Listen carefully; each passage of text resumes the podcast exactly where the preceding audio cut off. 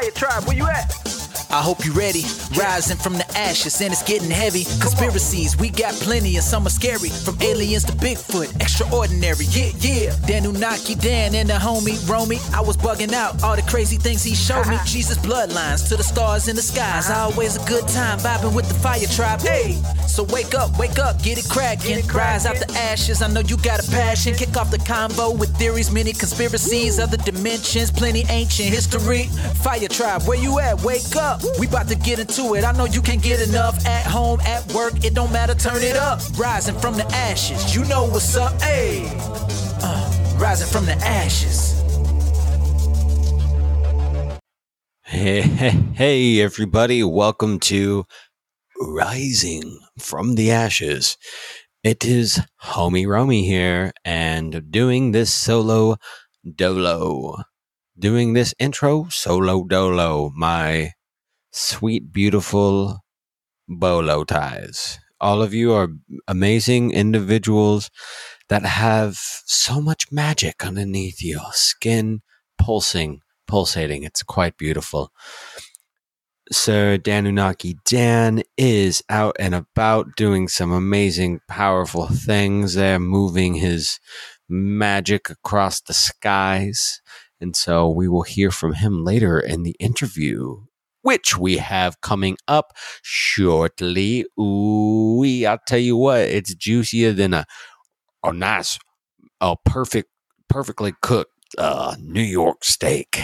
It is one real nice and juicy. hey, it's coming at you. And we have Ron from New England. Ooh, you know it's gonna be good. You know it's gonna be good. It's gonna, gonna, gonna, gonna, gonna be good. So yeah, my friends, um, rising from the ashes, you know who we are, and if not, welcome to the Fire Tribe. We um, just closed off a themed month of Tartaria breakdown goodness. That was amazing. Um, went deep and hard on that. Then we had our group show, which was, uh, I think, about 11 different researchers and podcasters. Uh, kind of giving some deeper breakdowns on specific questions about what they think about the Tartarian empire and the paradigm behind the mud floods and such. So, if you haven't checked that one out, please do. It is, in fact, over three hours long, and we didn't even get to all of the questions. Pretty crazy, but we love it. So, uh, you know, we're coming to the end of the year, which, uh, since we've started this, uh, I guess we can call it like this this new cycle that we're experiencing on a societal level coming to an end and wrapping up. Uh, it was a fast one. 2021 went by in a blink of an eye. Um, I myself uh, am going to the first event that I've been to since this all started, and I mean a, like an actual event. Uh, it's the Emerald Cup in Santa Rosa, the Harvest Ball, and it's got a super sweet lineup bunch of artists, Random Rab, Big Wild, Keek the Sneak, Dirt Wire, and there's going to be so much more going on. I wish uh, I wish you all could come. I'm also going to go do some field research in Santa Rosa, checking out the Napa State Asylum, in which I've referenced many times here. Hopefully, I don't get arrested, but hey, if I do, I do it for you. You understand? Do you feel me? I will go, I will take bullets for y'all. Met, you know, metaphorical bullets, but depends on the situation. I might take a real one too. Anyways, uh, we are going to be changing it up after the new year starts. We're going to start our season two and we're going to do things just a little bit differently. Um, really excited. So we're going to stick to themed months and we're going to have themed months and we have a whole template for the year and we're going to get guests on that, that are generally, you know, more, um, provinced in the topics that we're going to talk about. Um, and you know, if you are a fire triber, you know the kind of topics that we might talk about. We're going to talk about. We're going to have months dedicated to theosophical deities. So break down different uh, gods and detail um, through different theologies. We're going to talk months, uh, one month specifically about pyramids and pyramid structure and energy and, and deep, deep, deep. We're going deep, but we're keeping it themed because we think that we're able to really focus when we have an entire month of specific shows. Also, on top of that, my friends, if you do enjoy the show, um, you know, I really, really, really, really love that, you know, we've been gaining more listenership and there's been engagement on the Telegram chat, which has been amazing. I want to shout out to Corey. I want to shout out to highly enlightened Alien 33.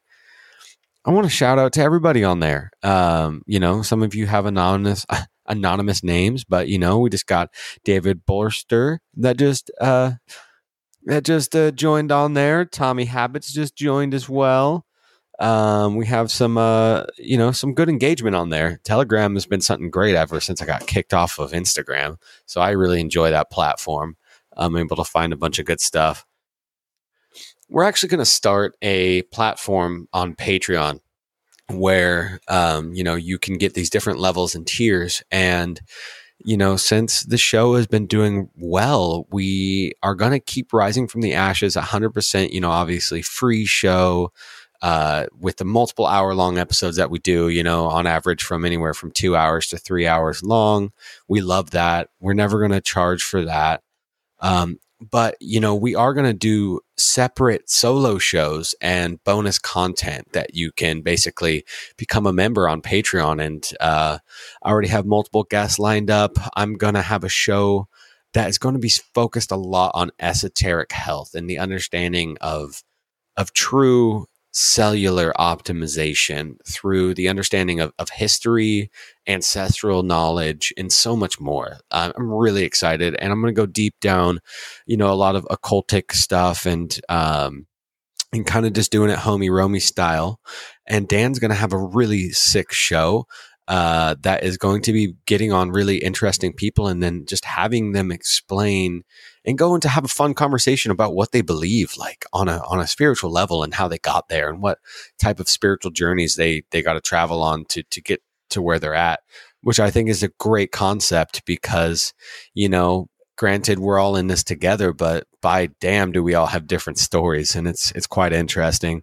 Um but it's all pieces of the puzzle that makes us the community that we are. And so, um, like I said, I'm really grateful that we even have a show at all and that any of this is going on.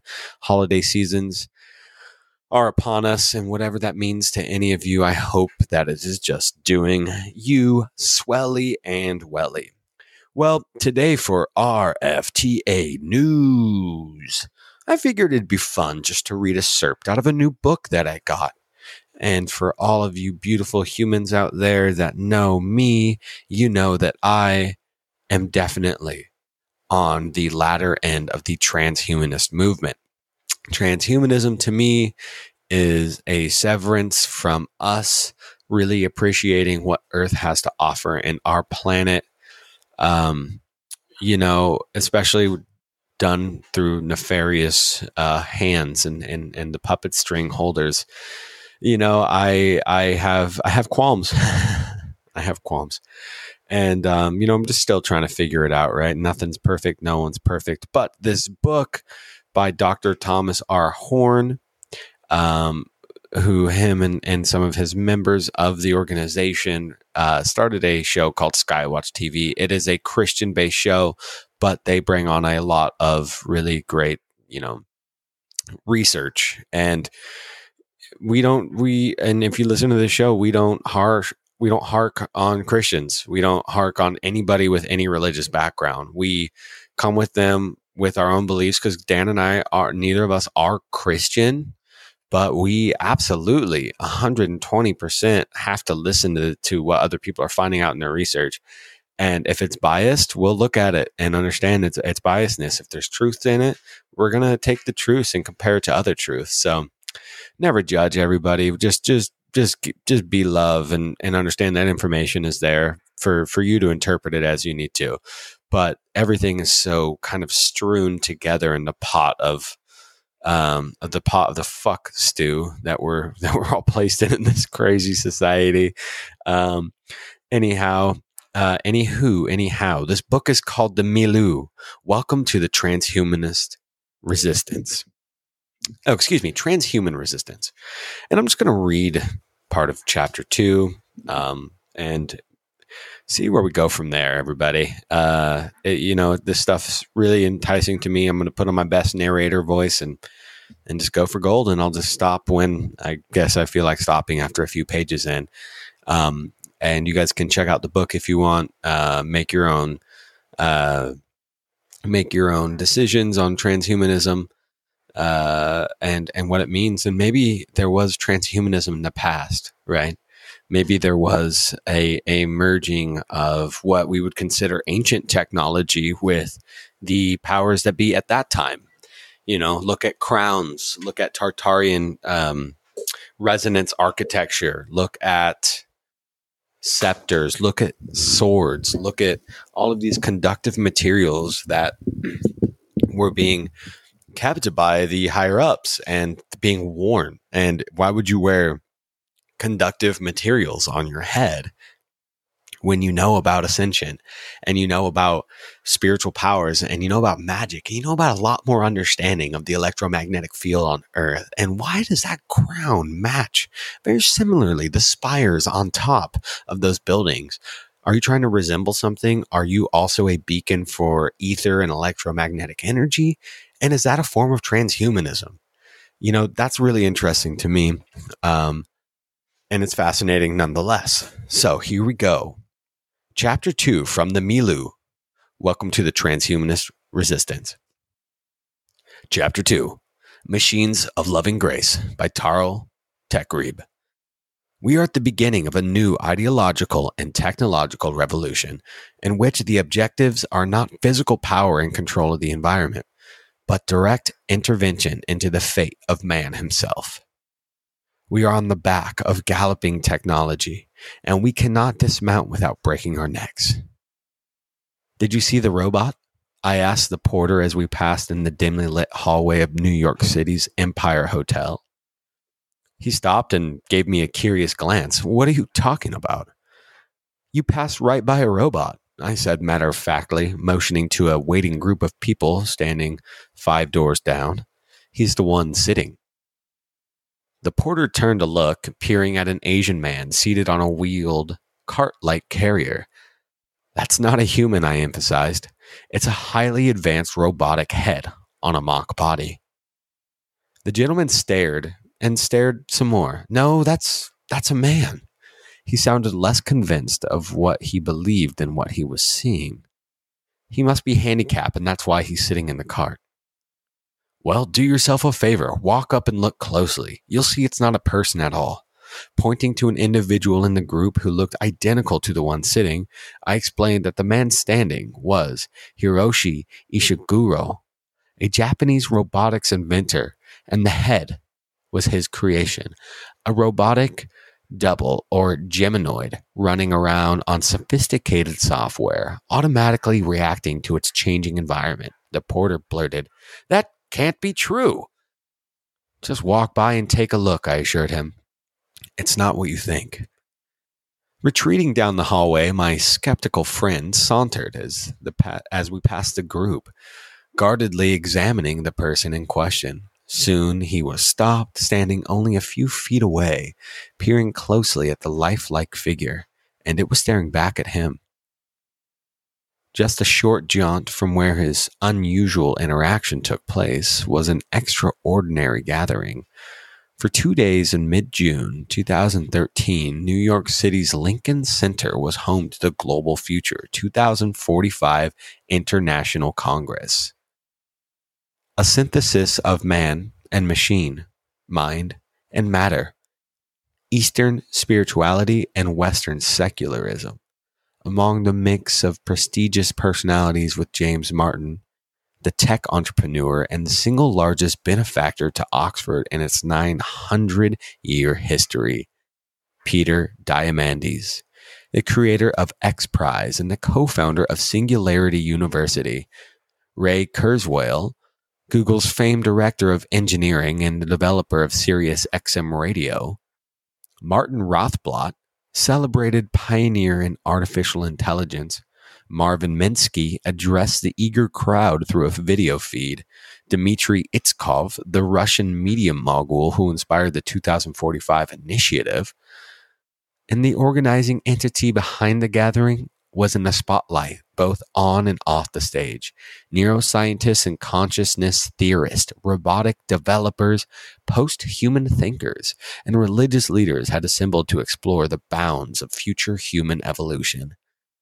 Unlike global events I had attended before, my entrance to the GF 245 was made possible through a media pass.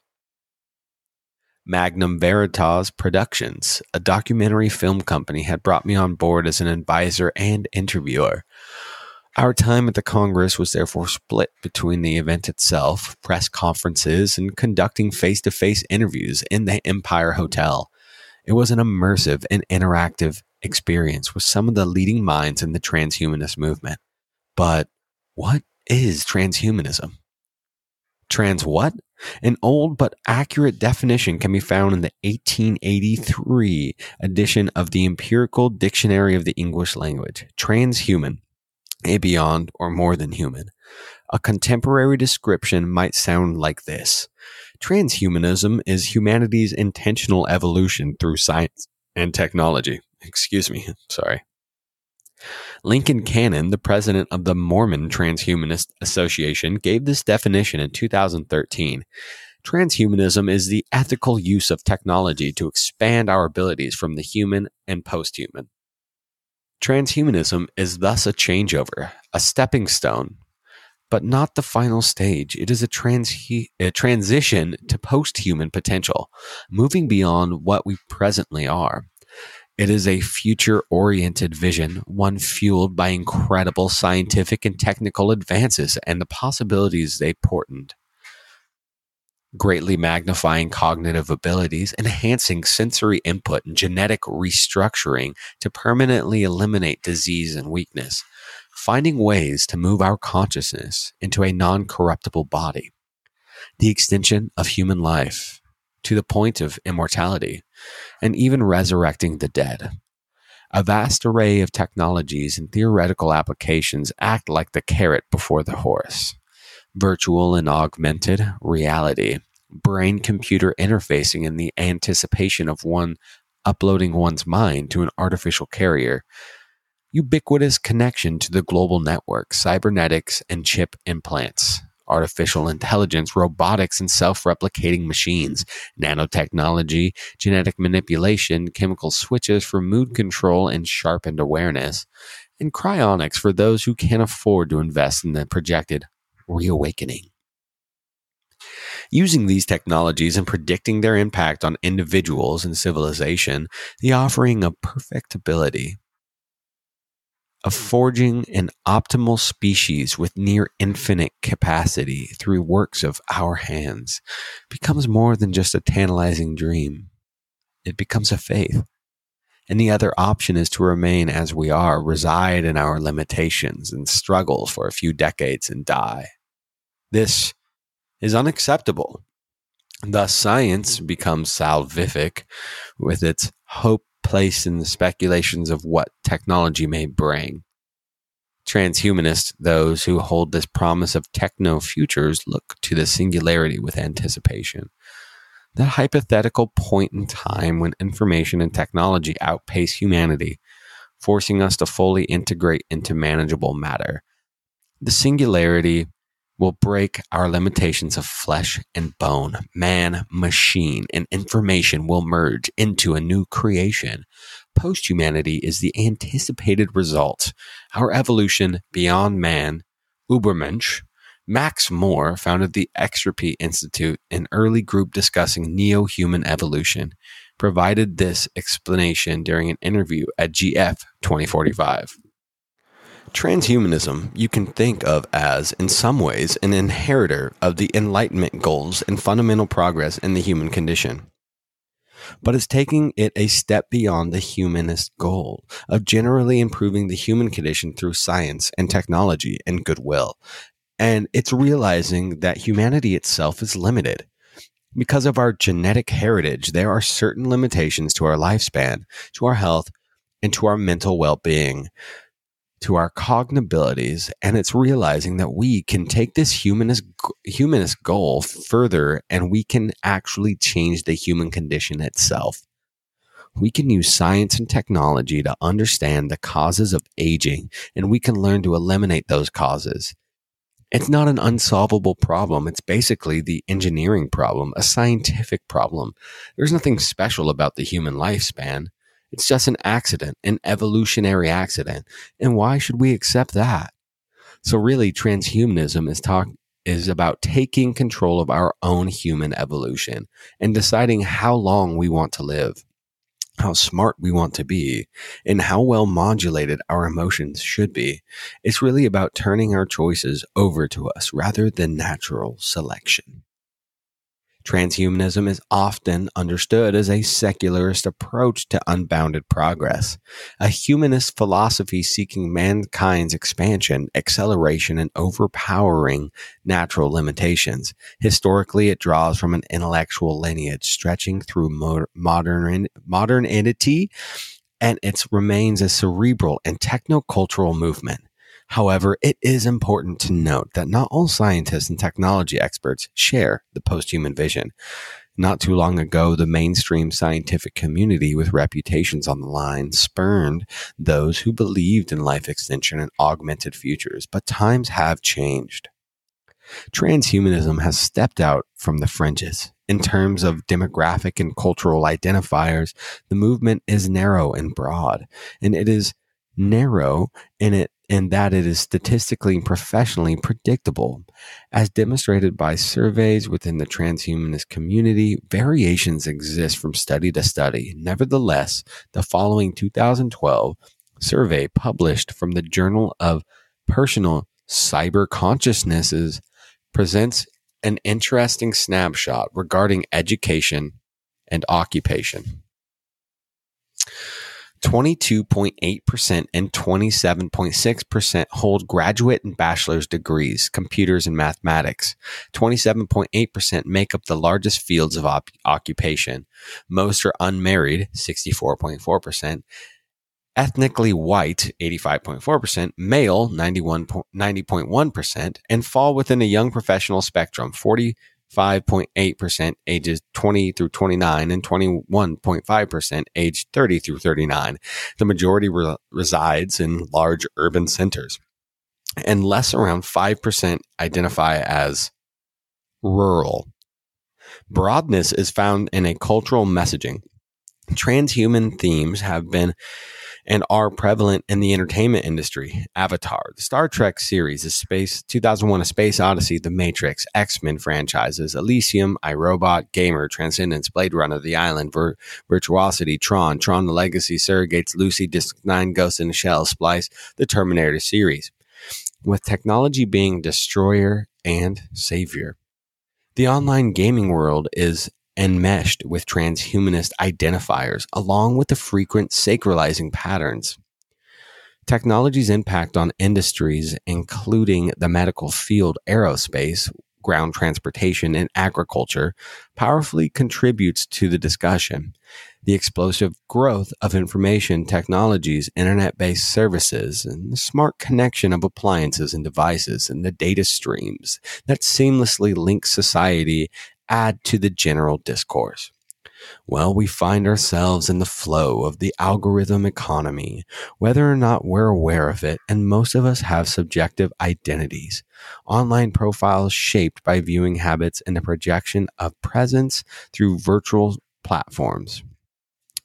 We're living in an ever changing, increasingly integrated matrix of information and technology, and socio political interpretations within the transhumanist movement are diverse, but stronger pulls to the political left are noteworthy. The 2012 survey revealed that 32.7% identified as liberal, 16.9 as socialist, 42% as Marxist, and moderate made up 15.6% and the libertarian approach with its limited government and free markets made up to 27.4%, a sizable minority when taken against a combined percentage of the left leaning transhumanist. Surveys 2013 and early 2017 by the Institute of Ethics and Emerging Technologies revealed a dominant leftist perspective.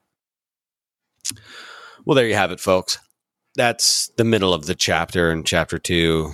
Um, you know, it, it, goes on to talk about the uh, the GF 2045 and that project. And I would gladly read it all to you, but I know that y'all have great things to do in your day, and you don't want to hear about sacred secularism and mystical materialism, the transhumanist movement, and how we've been working on this since the dawning of time after the mud flood of course because if you know in the beginning of the chapter there was a interesting um, uh, factoid in here which kind of fits into this mud flood theory and theme that we work on. Um, an old but accurate definition can be found in the 1883 edition of the empirical dictionary of the english language. Now if we talk about orphan trains if we talk about um, uh, you know, the the the reemergence and the repopulation into these mud flood cities, you know, it fits into this uh, late 1800s, 18 anywhere from 1840 up to the early 1900s into the world wars which was you know the kind of final stamp on the indoctrination page and page and aid to the new turn of the new world order that we're going into. Um, and yeah, 1883, they had the definition of transhumanism, uh, transhumanism in there. I mean, it's basically like, you know, in the, in the very early birth of, of us even having quote unquote electricity, discovery available, so on and so forth, right? So there's a lot of threads here. Um, and, and it's interesting. So it's just a book that I thought you guys would like um, the Milieu. Welcome to the transhumanist resistance. resistance. Uh, the Milieu is M I L I E U. Um, and yeah, it's it's it's pretty good so far. I mean, it's it's got a lot of stuff. They when I try to look up um, stuff on transhumanism, I mean, there's there's a lot of information out there, but you really got to dig deep. And there's there's constant constant organizations being uh, strengthened through the science community and the movements that are happening out here. Uh, Milieu, M I L I E U, uh, by definition, means a person's social environment. Um, and so it's interesting, you know, you, I, we could live in the thought process of leave it alone and it won't grow any bigger. Leave it alone and it won't affect your life and give it no energy and the energy is not going to be there to create its strength and and um egregorically i guess form. But i don't necessarily believe that in every case. Um granted i could just leave the country and go you know live somewhere deep in the jungle and so i can just surf and eat fruit all day which is not a bad idea um, but I feel there's a bigger purpose here, y'all. Um, I want to thank you guys so much um, for for this. And if, if you like the content, uh, you know, be sure to join the Telegram group chat, Rising from the Ashes on Telegram, um, our Instagram at RFTA Pod. You know the rest, everybody. Um, it's time. It, it, it is time. It is time. It is time. It is time to wake, wake, wake wake, wake, wake the fuck up, up, up, up, up. Hey, everybody. Thank you for tuning into today's show. We are rising from the ashes. And we, as the fire tribe, will rise. Awaken our eyes beyond what is seemingly laid upon us. We can extend our consciousness to the further ends of our cosmic understanding. If you enjoy our show and you like the content that we create, make sure to like, subscribe, share with your friends Hello, everybody. Yes, please, please, please do. Also, follow us on Instagram at RFTA Podcast. If you have any questions or concerns, you can email us at risingftashes at yahoo.com.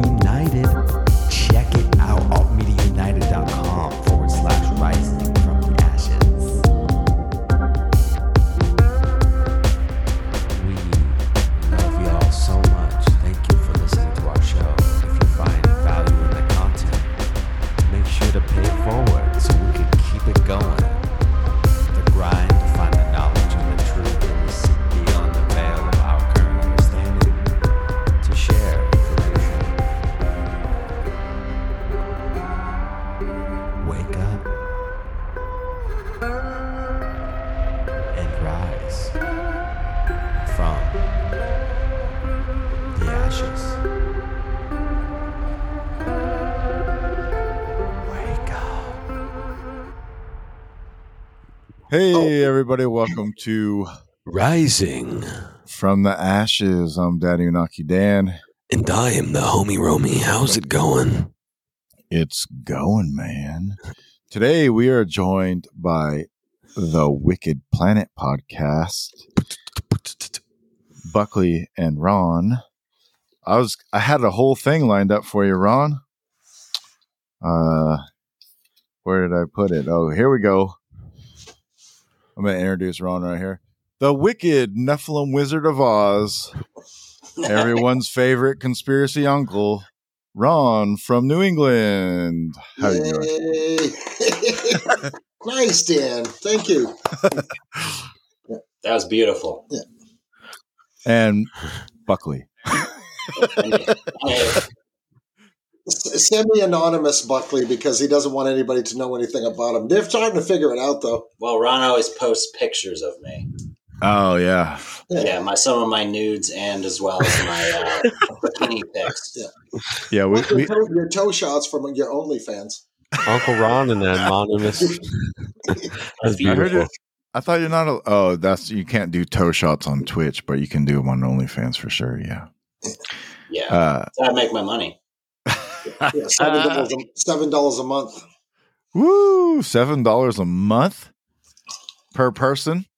Well, that's only Yeah, per person. yeah, that's for premium content. It's a lot cheaper for just the other stuff, you know, okay. the bottom of the barrel picks and vids. Yeah. You know the towel hanging from the towel rack shots and Yeah, maybe like I'm wearing a nice thong or some high heels. ooh maybe. some Dude, nobody wants to see that. banana hammock or Borat outfit. oh, look at this guy. He's Mr. fucking Kumbaya with his guitar. oh, Jesus. Yeah. What are you gonna play? I'm not just gonna. I'm just- I was gonna just softly put it in, and then there was an abrasive introduction as to bringing it on. I was gonna let the people just soft hear some amber tones in the back. Roman's Roman's high, so he has to fuck fuck around with something. Plus, he has like severe ADD, so he has to be doing like five things at once, or he's not content. Yeah, Yeah, that's that's- all right. That's ADHD to you, bud. Oh, sorry, man. I thought there was a difference. I thought there was a difference. I think so. Uh, I think so. ADD and ADHD. ADHD is like attention deficit and hyper disorder. Hyperactive disorder. Yeah. Yeah. So you can basically get Ritalin, right? Or Yeah, yeah. ADD just means you have too many things going on in your head. What's the one they give you meth for? Um, I think if you ADHD. Yeah, ADHD. Yeah. Hey, All right. so uh, anyways, guys, thanks for having us on. I know we've been trying to do this for a while. Yeah, it's been a while. Uh, you know, we had a big, big we Tartaria month we just have been doing. So, Oh, I know. I've been listening. oh yeah, have you? Oh, oh yeah, yeah. That that sub that subject uh, fascinates me. Yeah, it's really Yeah. interesting. Yeah, and the stuff you're doing with Andy on the box saga, Yeah, Roots. he's always Yeah, he- bumming smokes off me. The only time I smoke is when I hang out with Ron. That's how you know he's a bad influence. so so speaking of the Wicked Planet podcast, how did you guys end up meeting up and getting your show started? Well, uh, I've been wanting. I would had wanted to do a podcast for quite a while because I had been on uh, Dangerous World like multi like twenty five times or something like that. You know, I was a recurring guest with Ryan and Brandon when Brandon was still on the show. Yeah, and, uh, and then of course I was uh, done a bunch with Joe and Jen and Ben at Legit Bat. You guys know them, obviously. Mhm. Yeah. yep. And, uh, and Mark from my family thinks I'm crazy. And then, you know, uh, New York Patriot, I get along really good with him and Lux, you know, the occult rejects. And uh, deplorable Janet. Of course, everybody loves Janet. So, so you know, we've been all kind of part of this circle. But uh, so I wanted to do my own show. And uh, and Buckley here is one of my customers at the Haunted Garage. And uh, and uh, and he had come in like was that like your second year or third year? Second, year. I was getting my car inspected. Yeah, I do. I do safety inspections. So he come in to get his car inspected. And we just, you know, while the guys are checking his car out and stuff, and and I'm, uh, you know, in between doing what I got to do, you know, we just started talking and stuff. And I had mentioned it, and he had mentioned that his brother uh, had a ghost, a ghost investigation, uh, Lone Star Paranormal. We'll give him a little plug. Oh, Uh, Lone nice. Star Oh, yeah. Paranormal out of Texas. Uh, his brother is uh, Kellen. And uh, which we actually did a investigation here that was pretty interesting. Yeah. So, anyways, long story short, and I said, well, you know, I really want to get something going. I said, but I don't know anything about the editing or anything like that. I have since figured all that out. But uh, but but it works good. So he says, ah, let's get together. So I think it would even took us a few months after that, didn't it? It took us a real long while. Yeah, it took us a long time to get together. uh, let's just say, when I got my car inspected, I was uh, I ended up staying in the shop for probably like three and a half hours, just talking to Ron about weird stuff, crazy stuff, peop stuff that people don't usually like to talk about. Or if you talk Mhm. to people about it or bring it up, they kind of look at you sideways. Um, Mhm. So it was nice to find someone that I could just talk about all this stuff with and not think I was absolutely crazy. Well, you know, that's the whole thing with people like us. Like, like we can't just talk about these subjects with anybody.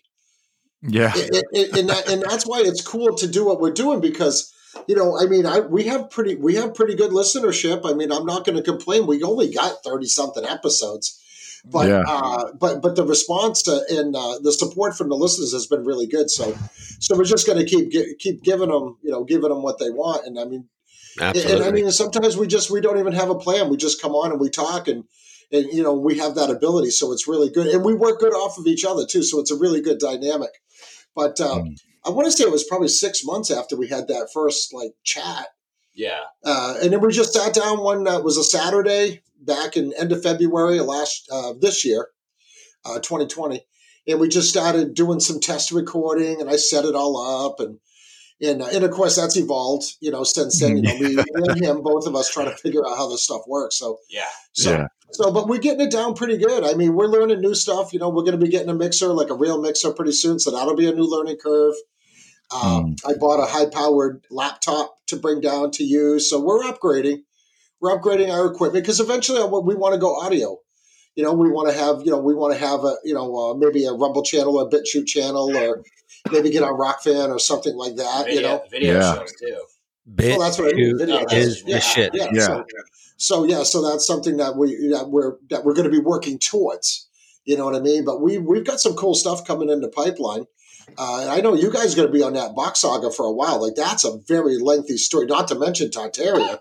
I mean, Tartaria is an insane subject. You know, and our buddy Matt at the Great Deception, he's covering that pretty good.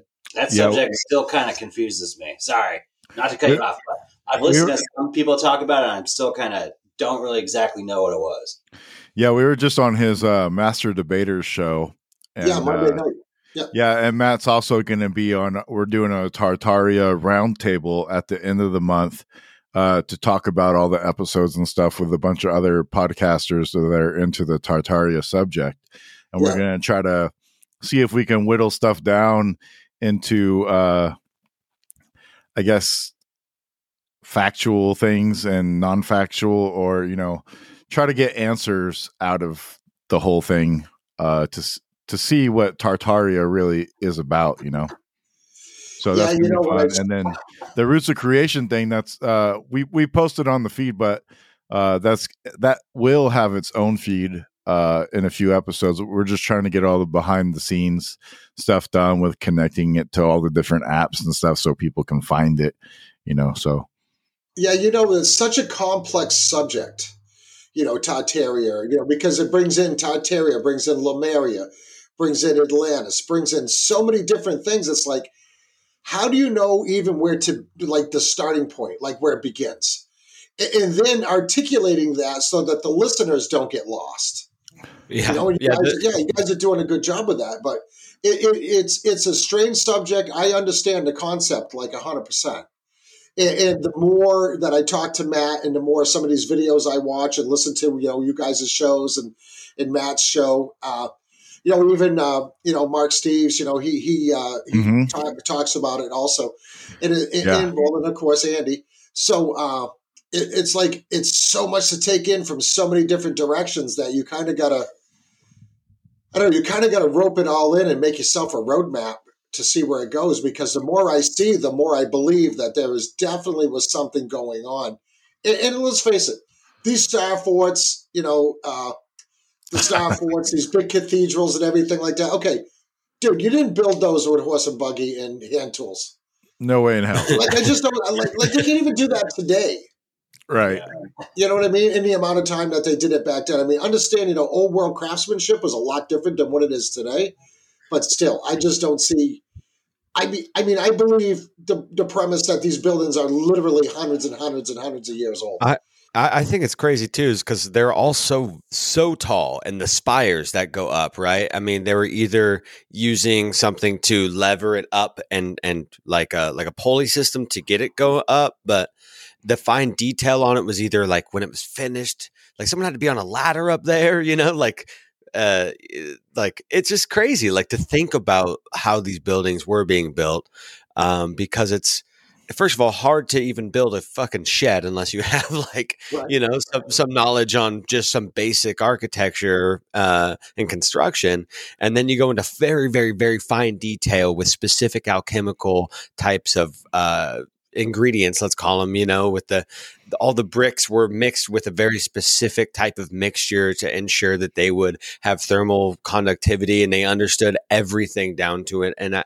absolute science. And so it's like it's not plywood and fucking drywall and and shit. Like this was like plaster, yeah. yeah you know this was real that's technology on its own. It's it, the architecture itself is technology. I mean, beautiful Even putting up, even putting up like drywall and framing and like siding itself is a technical process, which is hard. If you've ever done carpentry or construction type stuff, it's a process. So it's kind of like in comparison to building those ancient civilizations or even like some of the government buildings or, or pyramids or even like the, the World Fair stuff. Have you heard of that? Oh, yeah, Mhm. that's all, Absolutely. that's Oh, yeah. tied into the yeah, it's like when you if you just go and hang siding for a day or something, it's a process and it's very hard. Yeah. Do you know what I Yeah. mean? yes Then you take then you take up in New England where all the buildings are made out of granite, and, and, and I mean that shit's heavy, guys. yeah So, so, so it's like how I mean, there's some buildings even down in our city here that are like you, and they're very ornate, and I'm like, that that's crazy. Like, like yeah, granted, the granite came from you know two miles up the street because there's quarries there, uh, granite quarries which are still in business today, and I'm like.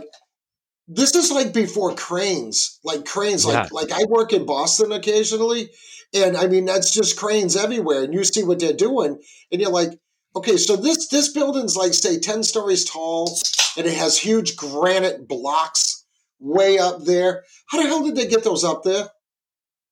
You know, that's block and tackle and horsepower. You know, a bunch of old Belgian horses or whatever. Yeah. And it's just like I don't know. It just to me, it just doesn't make sense. What if they're using zeppelins or uh, you know, like different types of floating crafts or something like that to to get get stuff up there? But Yeah, crane, and, that- and crane- that's a whole other can of worms. yeah, Yeah. yeah, The whole air travel thing. Like Zero you- point energy. Yeah, or you see these pictures that are taken, you know, from the sky. And okay, so this picture was taken from an aerial view in the 1800s. I suppose they could have done it in a hot air balloon, but I don't mean there's just so many questions. I mean, I, it's just like you can't. It's not like like like if somebody said, "Oh, explain that to me." Okay, you don't have enough time for us to explain that to you, and, and that's why you have that's why you have these a whole continuing series on your shows, right? So so you start somebody out, and then and then they're waiting for a week or however often you put your show out. Then they're waiting for part two and part three. And Buckley and I have a series we're going to be working on. And I don't know, it might come down to we might have to do two episodes a week, you know, to cover, Yeah. cover the series that we're going to be doing, which we're going to be starting, I think, in about a month. I, Nice. I think I think we're going to start it after the holidays because our schedules are insane between now and then. yeah, new year, Yeah. new new t- new new show. You know what I mean? yeah, yeah. Yeah, that's what we've been doing that too. Uh, we've been doing two a week through this Tartaria month. We started doing uh, two a week about a month ago. We're just trying to catch up with ourselves to get up to like 40 something episodes by the end of the year so we can get into kind of season two. And then we're going to just go to one episode a week and uh and then do one group show a month and then do some little tiny shows just me and roman together uh that we are going to call fireball episodes and and just uh you know read a book or something like that or come up with a subject and just talk about it for an hour. And then our other shows our two hour shows will be with our guest and uh and and then we'll talk to them about whatever. But uh the two a week thing man you got to have some time to do that especially if you work or anything like that too like it's very time consuming to do two a week and Oh, then yeah. record Yeah, intros and with it have we have kids. We both have kids. Yeah. So so I mean that kind of takes a precedence too, you know. And I mean Yeah. it's like it's like I mean we've been pretty consistent. Like we started out, we were doing them on Saturdays, and then we're like, you know what? And you know, in the in the uh, winter and spring of 2020, Mhm. uh, excuse me, 2021. And uh, and we're like, you know, we're starting to get into good weather, and we decided, hey, you know, we kind of got to have our weekends to ourselves, you know, to do family things or you know just Yeah. go try to relax or whatever. But uh, so we started doing them on Wednesday nights, and I mean, it's not all on Wednesday. Sometimes we'll do a show on a Tuesday night. Uh, all depends. Uh, Buckley Buckley left his job he had, so uh, we kind of were working around that work schedule because you know some nights he'd have to work Wednesday night, like work late. So then we would record on a Tuesday, or sometimes we we would record on a Thursday. But but we like to stick to Wednesday. It seems to be you know more consistent. Uh, and then I have to you know depending on how busy I am or how late it is because we were doing shows and I wasn't getting home until one two o'clock in the morning. And I mean that's rough. I'm up at Yeah. You know, and I mean, and I put in a long, long day. So, yeah so, uh, so we cut it down where we're trying to start to record a little earlier. And uh, we used to do the turn and burn, which we would record the episode, we would stay late, go through it, spot check it, make sure it was good, publish it, and call it. Well, you know, that doesn't always work like that anymore. So now it might take a day or two for me to put it out, which, Mhm. which I don't consider bad because I know some of our other friends in this business. Uh, they'll record a show and you don't hear that thing for two weeks. yeah, yeah. You know, Or a month. so- yeah. So if it comes out a day or two, I think that's you know sufficient. I like to give my uh, we like to give oh cops. Uh oh. We like Oh, to give our we like to give our listen, we like to give our listeners at least one show a week. What's going on Yes. down there? Yes. They're for you, Ron. Yeah, the we uh, just we, we were sitting on. sh- That's another reason why we started doing two shows a week because we were just sitting on shows. We'd be like, "Oh fuck, we recorded this like a month ago. We need to get this out." And then, uh yeah and then now we're just like we're actually we've been caught up, and now we're p- kind of like doing it. Yeah, like putting them out Yeah, as we do them, kind of thing. as you go. Yeah. So we talk a lot about current events on our show. Yeah Like like we have our little segments that we do, and we always like to do current events. And Yeah. weather updates. Yeah, and weather updates for whatever reason. I don't know why. But just like we have nothing fun wrong with it. with it, man. Yeah, And yeah. Beer you reviews. Talk about you talk about the weather. Yeah. So, so, so when we do current events, of course, well, you got to get that information right out there because Yeah. you can't get it out there, you know, a week or two down the road because the information's irrelevant at that point. Are you guys for uh, sure. doing geoengineered weather updates? Uh, We've done some. we've talked about it, yeah. yeah, we haven't. I don't think we've done like a full uh, dedicated episode to that subject, but I think we will. We've we've briefed on some stuff with like HAARP and Bill Gates and like cloud seeding and stuff. Yeah, like yeah. That. It'd Well, be fun to do like a And weather. chemtrails, yeah. It'd be fun to do a weather segment where it's just like, so today in Chicago there was approximately forty-two cloud seeding planes, you know, or some shit. It's just like Oh, some something very look up in the shitty it aluminum on your like- skin. It looks like somebody's playing tic tac toe up there. I mean, it's so bad. Yeah. I just don't understand how people could deny that that's what's going on, and the government finally admitted they're doing it. So, uh, oh, I mean, I'll just, I'll just be, yeah, I'll just be happy when they finally admit that they're doing all this shit that's going on now. Or what about the Bill Gates balloon? You guys hear about that? Uh, Nah. Was it was he uh, putting out some sort of like metal particulates to try to do something Block over the sun, Seattle? basically, he Yeah, wanted to ha- like yeah. create this balloon that would fly around the air and, and produce particles into the air that would dim the sun, basically. Yeah, villain stuff, villain shit. Abso- yeah, and our absolutely. theory on that is he wants to dim the sun because he's developing plants that will grow without photosynthesis. So, so if he controls the plants, Ah, like Yeah. he, if he's the only one that possesses that technology, well, he's the only one that's going to be supplying the food, right? And we already know that there's a supply chain issue out there. Well, he's so could you imagine? yeah. Could you imagine if an asshole like that had control of your food? he. Are, I mean, since he's bought up, I mean, what was it? Two years ago, uh, he bought up like eighty five percent of the uh, agriculture land in America, and then he was definitely on board, one of the top board members of Monsanto, and then he owns that seed bank vault in Norway that's like stuck in the side of a fucking mountain. He owns that. yeah, yeah. I thought that was part of the like a national, like a No. worldwide. You thought it was a sacred place where we could all go get our food if shit hits the fan? Bill Gates owns that motherfucker. Um, yeah, so we're fucked. Um, but it's crazy too because you know up there with Sir Elon fuckhole, um, Bill shithead is also my fucking arch nemesis as well. And I, you know, I'm I'm a Washingtonian, so I was born and raised in Washington, and Seattle is his little testing ground, his little playground, right, where there's Oh, been just massive amounts of like test tube bullshit going on there, MK projects.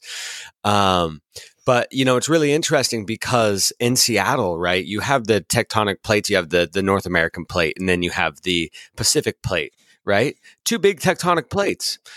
Well, there's the Strait of Juan de Fuca in Washington, which is has its own very tiny tectonic plate. Compared to these two massive plates, um, that's why you have the Strait of Juan de Fuca right there, and and it, they have massive amounts of um, earthquakes. Seattle all day, all day, tiny earthquakes, just just buzzing all the time, right? So I am wondering if Bill Gates is set up in Seattle, right? And that's his that's his fucking test ground where he took out the uh um the the downtown park and put like the Bill and Melinda Gates Foundation you know thing there and, and buying up all of the fucking property in this place where it's one of the least sunny places at least on the west coast for sure um and uh and then maybe okay what i'm getting at is hollow earth entrance somewhere deep underground base you know dumbs deep underground military base or something in seattle that they're accessing through because man that you know he's up to some crazy shit man Oh yeah, and he could afford to be. Isn't Bezos? Isn't Bezos out of Seattle too, or am I wrong? i would not be surprised i actually don't know let me look it up real quick Yeah, between, between Gates and Bezos and Elon Musk, I mean, I mean, one of my ideas or something I've heard about is with Gates trying to kind of block out the sun It just kind of goes with the whole anti-human agenda that ties into the Luciferian and satanic side of the globalists is that Yeah. they're basically just trying to cut out people's, you know, connection to the sun or dim that energy source from the sun, which, you know, could go into a, a, a bunch of different directions with vitamin D into the whole COVID pandemic stuff, Well, but also, um, you know, the sun is revitalizing to people. It's people, humans need like that. that. Well, and we that need- would fit perfectly into that whole either transhuman agenda or anti-human agenda. uh, in ancient culture, right, the sun is known as soul, and uh, from Bach Saga perspective, uh, the sun is where your soul c- comes from. Uh, the the sun is what creates everything, and that soul energy is what you need uh, to survive and be human.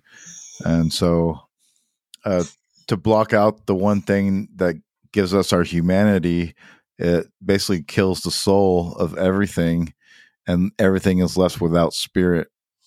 and they're taking You away know- the feminine, the the the energy of the the creator, that feminine mother energy, right? Yeah. Yeah, that makes a lot of sense too, because I could just tell you from a personal from a personal note, uh, if I don't get sunlight, I get cranky. Like like I need sunlight, and that's why we have such a like up in New England we have such a hard time uh, in the winter because uh, because uh, it's so dark and gray and, and it's cold to boot, which sucks. And then uh, you know, I mean, we could literally not see the sun for a week, uh, two weeks at a time Yeah. you know, you know, and it just it's really bad, and it's like people get cranky, and, and everybody else is cranky, and uh, and it just it make it makes it for a kind of a bad atmosphere, and that's why you know here season what they call seasonal depression disorder is like a Oh. real thing. Well, yeah, in the winter, you could get up in the dark and go to work. And if you worked inside, by the time you left, it's dark when you leave or go And you home. didn't get that you didn't get that sunlight that your body needs. Yeah, like, like got even that- it messes, that it messes LED. with your internal clock as well. So oh, sure. Yeah, yeah. so these people that want to block out the sun, I mean, hey, I like it hot. You know, I, it could be 95 degrees. I'd be totally fine with that. Uh, Yeah. I'm not fine all with that. That's hot as fuck. Oh, yeah, well, 95 it, all it feels, it feels good on a these little clothes. cooler for me. Well, I mean, no, at 95 degrees every single day for your whole Are you life. trying to sleep when it's 95 degrees Well, that's what AC is for. It's terrible. It's the worst. you just sweat. Yeah, you got to have like three fans. I got to have a fan underneath the blankets, a fan up top, fan behind, Yeah, AC sleep going on, open window, ocean sounds. Okay, so so in New England, it gets super, super humid. So you have to have AC, and you, and you got to sleep in AC because the humidity here is brutal. It, it, it- there's days in the summertime where it's actually hotter in New Hampshire than it is in Florida. I mean, that's not that often, but it does happen. I mean, we get stretches here where it's 90 degrees with 90% humidity, and it is freaking hot. This is why we like to talk about the weather. Well, I mean, you can talk Makes sense. about the weather, and it makes an interesting subject when you talk about all these pricks that are trying to manipulate it. Well, it's also That's- like in the that's it. fall, it's cold in the morning, and then by three o'clock, it's 80 degrees. Oh yeah, it's t-shirt weather. Like, Yeah. like uh, in October, we had days where it would start out in the 40s, and literally by two o'clock, it'd be 85 degrees. I mean, granted, only for a few hours, but I, but I mean, I mean, it's still it's going to be 65 here tomorrow. You got to get outside, man. Go get outside and uh, juice up your buns. Yeah. Yeah, I know it's going to be 65 degrees. Get out the sunny old tomorrow. banana hammock and camera. Get some new content. Ooh, yeah, a little OF on them. OF. Little OnlyFans. Hey, this is what makes me think that there's something going on with the weather. Like every day this week, it's been like 45, maybe 50 degrees, right? We got one day it's going to be 65, and it'll probably hit close to 70 by the time it's done. And then the day after, on Friday, it's going to be 45 degrees again. What is that? How is that possible? I wanted the same day. thing too, man. Like I can see one day slowly warming up, and then have a warm day, and then slowly cooling off. But not cold, cold, cold, hot, cold, cold, cold. I mean, it just doesn't make sense to me. Or what about Yeah. it, it basically rained all summer here, or a good majority of the summer. The whole here. month of July, it rained. For a solid month or even more, it just rained. And Yeah. every, every day you would go outside, there would just be not even rain clouds or storm clouds. It would be like a solid sheet of gray, like stretching everywhere. And that was continuous for. it's it started just before July 4th. It drenched July 4th. And I mean, it torrentially downpoured for literally, I want to say the month of July, we may have had three or four days where it wasn't raining hard. yeah. Because, Friggin- because friggin' here, because if it's just lightly raining, well, whatever. We- We're New Englanders. We'll go out and do shit. You know, have a cookout or whatever. In your Yeah, flip flops. Yeah. Throw a tarp up. Yeah, put all your easy ups like like like my front lawn is like easy up city, easy up city in the in the summertime, you know, during the rain because I am not, I don't, I don't hang out inside. I don't like it inside. I'm outside. I'll sit out on my deck uh, till 11, 12 o'clock every night in the summer, and then you know, spring, summer, fall. You know, I do not like I do not like spending time inside my house. I just don't. Roman Roman got hit with like a rain bomb in uh July, didn't it, Roman? Uh, you mean? Oh wait, July? Or when was that? Well, we so up here, um, we are an agriculture based uh, business, and we grow a lot of uh, products, um, and they are sensitive to rain. And we had just like this this like week or two left of pulling everything off and just being perfect, but then we just got hit with uh, the most rain that Mendocino County has seen since like 1997 or something just for days, which was tight because it filled up all of our reservoirs. We didn't have to get water delivered, and not paying for water is really sweet. And also, I checked the pH on it with my pH reader, and it was like 9.5, you know, just straight rainwater goodness. Um, ran through the filter. Anyways, uh, yeah, we got a lot of rain. It was crazy. California is fucking weird as shit, man. There's a massive amount of chemtrails happening here left and right.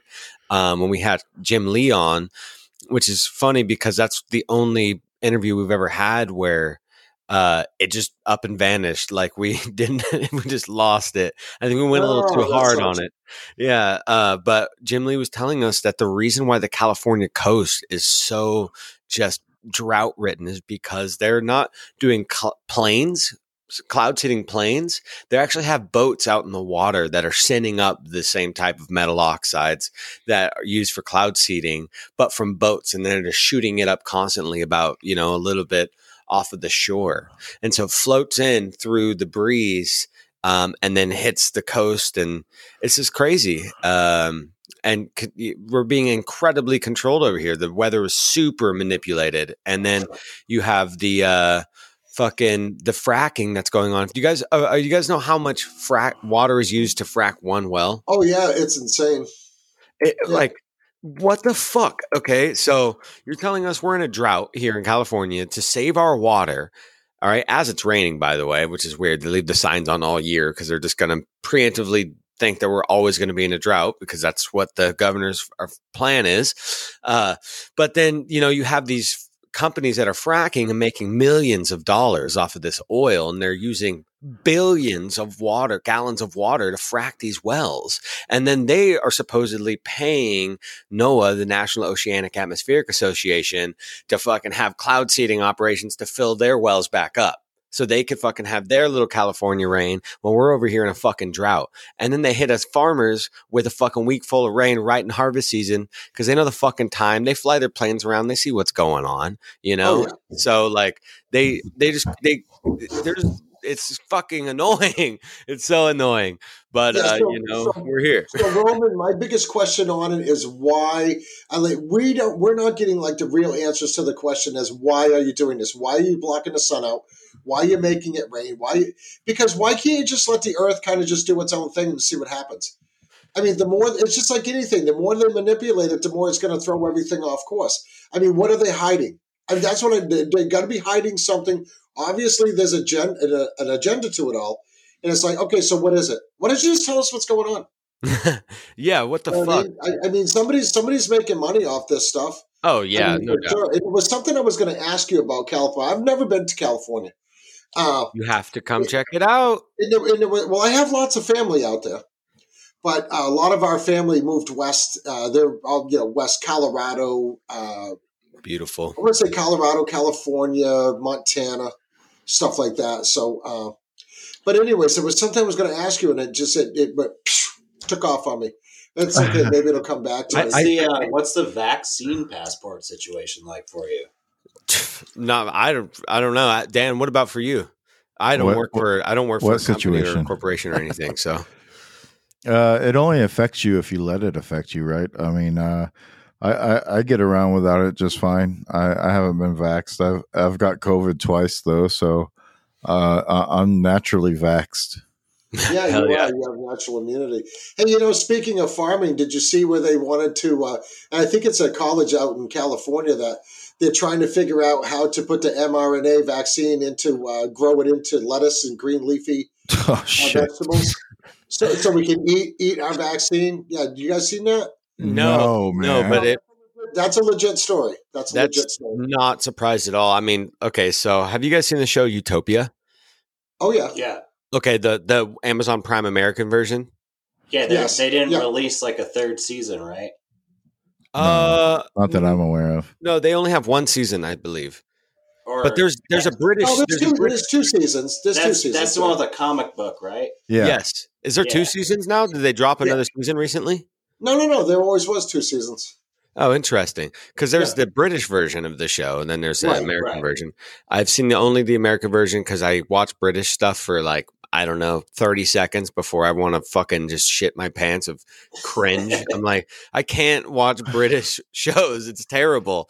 Anyways, um, not that I, you know, Roman, that that's actually normal for us here in New England because we've been inundated with British shows our whole lives. Oh, oh yeah. really? Yeah, yeah, Oh yeah. wow. My mother just my mother just watches British shows. Actually, to be honest with you, Eh. uh, and we grew up uh, with all the British comedy. You know, Monty Python, See, that's oh, okay. Monty Python's great. Yeah. I, I, Monty yeah. Python, Black Adder. Who's the guy, Mr. Bean? Oh yeah, Mr. Bean. Yeah, you know. Yeah. Uh, what what the hell's all the other ones? Anyways, yeah. So we we grew up with all the British comedies and all Did the you British watch, TV uh, shows. Yeah. Did you watch Orphan Black? I, I started to. That's a trippy one, man. Yeah, that no, I started to watch that. I'm gonna, I'm gonna. You know, I only have so much time for television. Like, like my day doesn't end until 9 30, 10 o'clock at night, and sometimes I just want to go to bed. Absolutely. Yeah. and you should, honestly. Well, what I do, I go to bed. I listen to podcasts while I go to bed. Oh, I know what it was, Roman. I was going to tell you. Uh, this guy that you were talking about was it when they were talking about how much water they use in fracking? Wasn't he just on with Greg Carlwood? Jim Lee, yeah. Yeah, Yeah. I listened to that episode a few nights ago. Yeah, we we had him on and we were going to release it, I don't know, maybe a month ago, but it fucking our file just got disintegrated like his Well, I'll tell you what happened. Is Okay, tell us. my myself being a rookie in this uh, podcasting uh, realm, I uh, I didn't realize that I had to delete uh, older stuff, and so I've just been like holding on to older episodes and everything. And what happened is I ran out of cloud memory, Oh, uh, and so because I ran Damn out of cloud memory, it only recorded about an hour of his uh, talking, and it recorded all of ours. And so when I tried to process the audio for the show, uh, what happened is everything was just completely out of sync because of his hour uh, of recording and our two hours. So basically, everything was completely out of sync, and there wasn't really any way for me to salvage it to put it out. So uh, we had to just toss it away. That's Damn. right. Unfortunately, yeah, and because it was I a like great the other story interview, better. and I hate having to do things like a second time because you know you get that magic on the first one, and then then you want to talk to him again anyway, but you want to talk to him about different stuff, and you don't want to rehash the same old thing again. And it's like now, if we have him back on, we have to kind of go over the same stuff. So I, I feel like because it was like an introduction episode to to chemtrails and everything else, so we Mhm. now now so uh, it just but yeah, it sucks. Ro- Roman, what were you going to say about uh, Utopia? Oh, that's right. Um, well, the Bill Gates character in that show, right, was John Cusack. They were definitely trying to paint a Bill Gates there. Oh, they- oh, no doubt. 100%. No Right, doubt. Right. You'd have to be an idiot to not figure that out. the lab grown meat. It's so nuts. Uh, but so I don't know. It's just yeah, like we were talking earlier about you know controlling weather manipulation, and it's super interesting because I've never heard the they're trying to grow food that will grow like they're trying to produce seeds and crops that'll grow without sunlight, and which is fa- Yeah. fascinating. Yeah, we actually we actually talked about that on one of our earlier episodes uh, because that would be, and, and you know, and, and it all becomes crystal clear to us. You know, because if you want to block out the sun, you're buying all this farmland. Yeah, You're already you're already trying to, to develop the uh, uh, what is it, meatless meat or whatever you want to yeah, call yeah it. lab grown meat. Yeah. Beyond yeah, meat. So, so Synthetic. yeah, synthetic meat, and then and then uh, you're developing plants. Now, now this is not a theory; like he's actually doing this. yeah, He's developing plants that grow without photosynthesis, which means they don't need sunlight. I so wonder you, if he, you put all them you put all them factors together, and if you can't figure out that there's a very nefarious agenda going on there, something's wrong. I You know, agree. mean, Yeah, Yeah. yeah, for sure. No, no, he's uh, you know, and I always was a, a fan of Elon Musk's, but the more I look into him or whatever, in his, you, you know, what what gets me is all their humble beginnings. It's all just a bunch of bullshit. Like, there's nothing humble about any of these guys' beginnings. They're fucking. Oh yeah, Bill Gates started Microsoft in a garage. Bullshit. They're probably all Bullshit. cousins Yeah, or something. Jeff Bezos started in a garage. You know that one picture. He's at a desk. He's got a hand painted sign that says Amazon. Okay, that's horseshit. That's that's a total psyop. These guys are all backed up by big money. They're backed up by the government, probably the CIA. Who knows who? Uh, but Probably they're- all related too. yeah, well, they all know each other in one way or another. That's what like brings Trump- me back to Trump's you. a man of the people.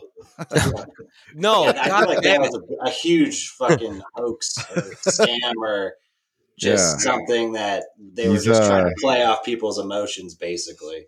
Uh, a lot. Of, Well, I they think. Trump's wanted to look up to these people because they Yeah. started on humble beginnings. Yeah. Trump's Well, a great businessman and knows what he's doing, yet he started out with a million dollar here you go from his daddy.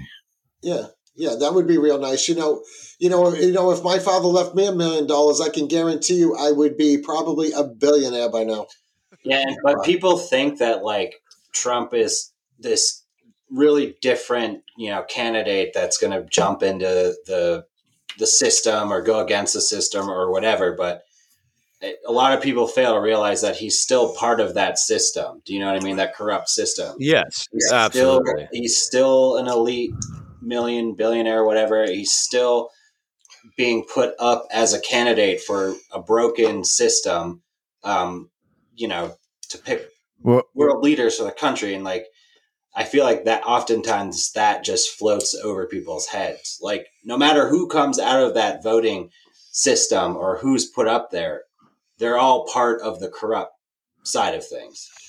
Yeah, Yeah, I and- any, well, I don't think there's any question that he that he did a lot of good things for the country, but but you know what really turned me off about the whole deal? Well, what I liked about him, and now now I was not a Trump supporter in the beginning of any of that, but uh, but I definitely wasn't going to vote for Hillary Clinton. I just assumed a fucking anvil comes out of the sky like on uh, Roadrunner and hits her in the head. But uh, but uh, but but you know he did a lot. He did a lot for the country. But when he became the vaccine salesman, yeah. that kind of turned me off. Yeah. Yeah. Yeah, that turned me off big time. And here's the other thing: like we all know this election, and I know we probably won't get into it, but we all know this election was a hoax. Joe Biden was installed by who knows who. Um, He's a robot. yeah, he's a robot, and we don't even know if it's a real Joe Biden. Uh, and if he was a robot, maybe he's not a robot because a robot wouldn't shit their pants the amount of times. He's a that he clone. his Have you seen the May- picture? well, maybe he had to shit his pants so that way you would think he's not a robot. Yeah, Have you seen the Oh, earlobe that robot picture? shit. yeah, the ear, the earlobe, Yeah. Pictures. the earlobe comparison pictures. But what Uh-huh. about when he walks up? He walks up to the people with the microphones and he points, and his hand clearly goes through the microphone. Okay, that's holographic, or that's or that's like pieced together, photoshopped, or whatever. I mean, and, and these people they just suck it up, like like oh oh, there's nothing wrong with that. Dude, Joe Biden's a simulation.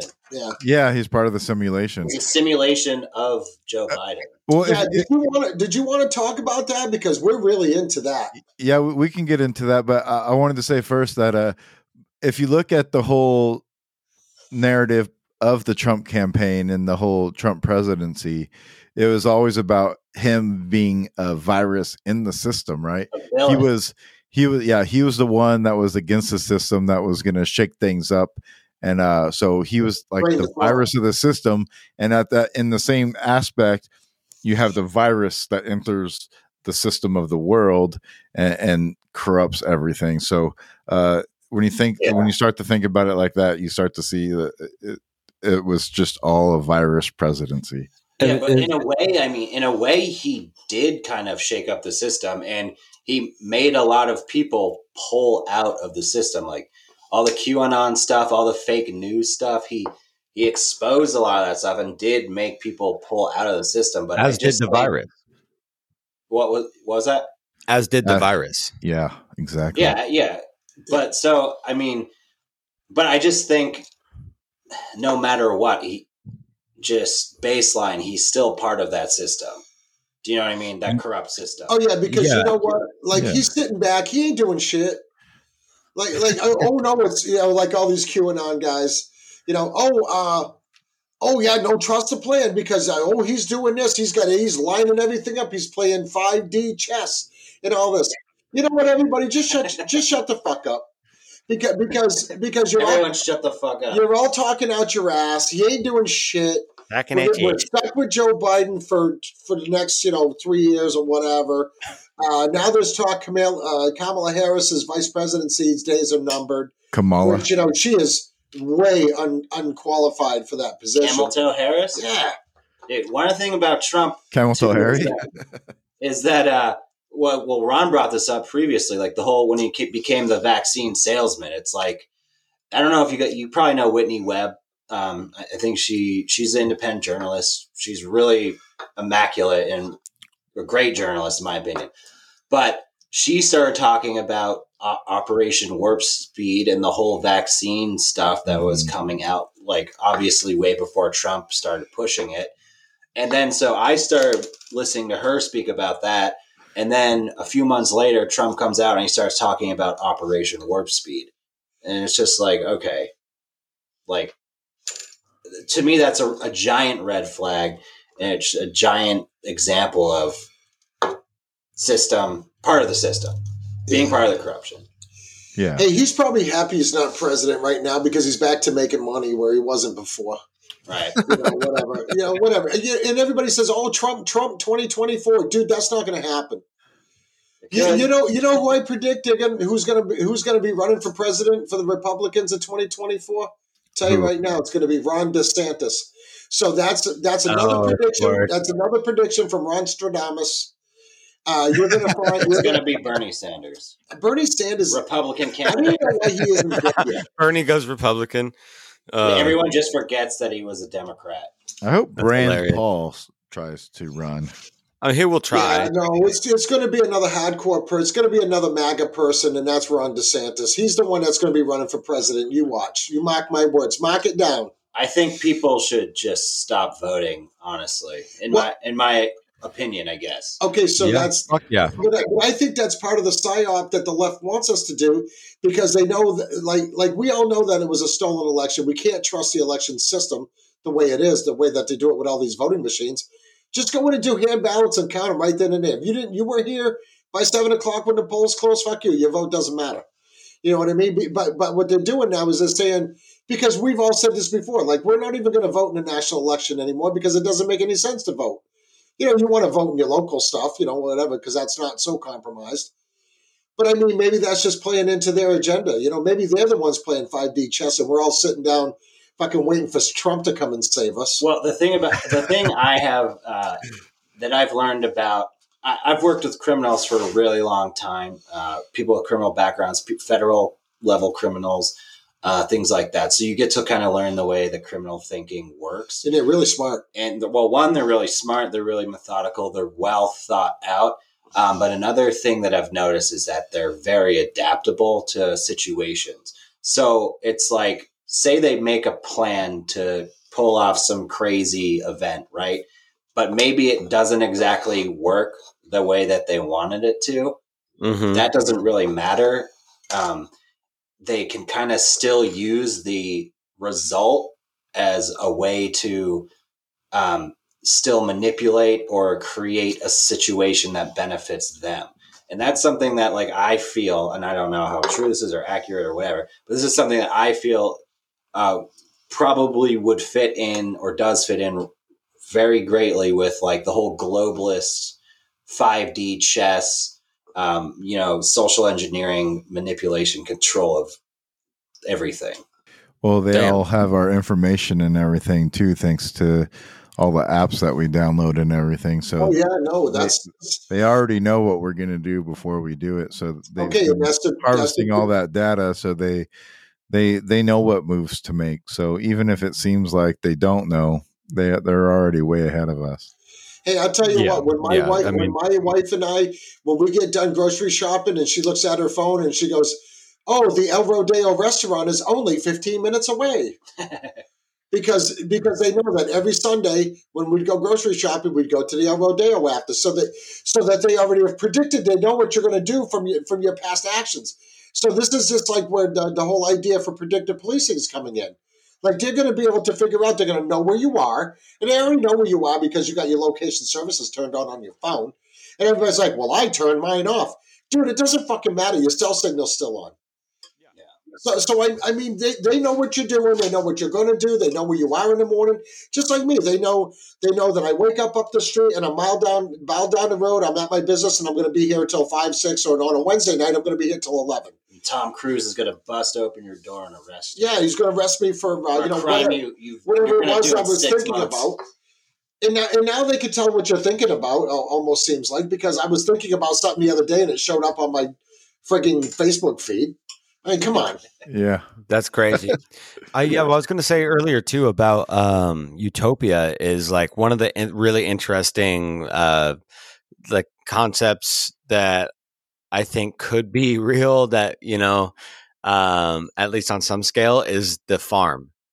The farm where they basically this would be child trafficking or like human trafficking, where they basically have Oh, right, orphans right, or right. kids and they raise them through you know mind control mind manipulation projects and programs and then they basically send them out in society give them you know with their, the family who all works for the organization that curates this child's life to have you know like lebron james is a good example. Somebody that i have heard like is one of the you know he was just basically always going to be professional. He was basically set in there. And you know he's the king right? Uh, number 23 is the king whatever you know uh, king james. And uh, I, I think i'm like King yo James trump version. musk all these people like they you know the the farm is real. There's there's a central place where um you know the the plan is being made at, at very methodically at fucking decades ahead of time uh and they just they just need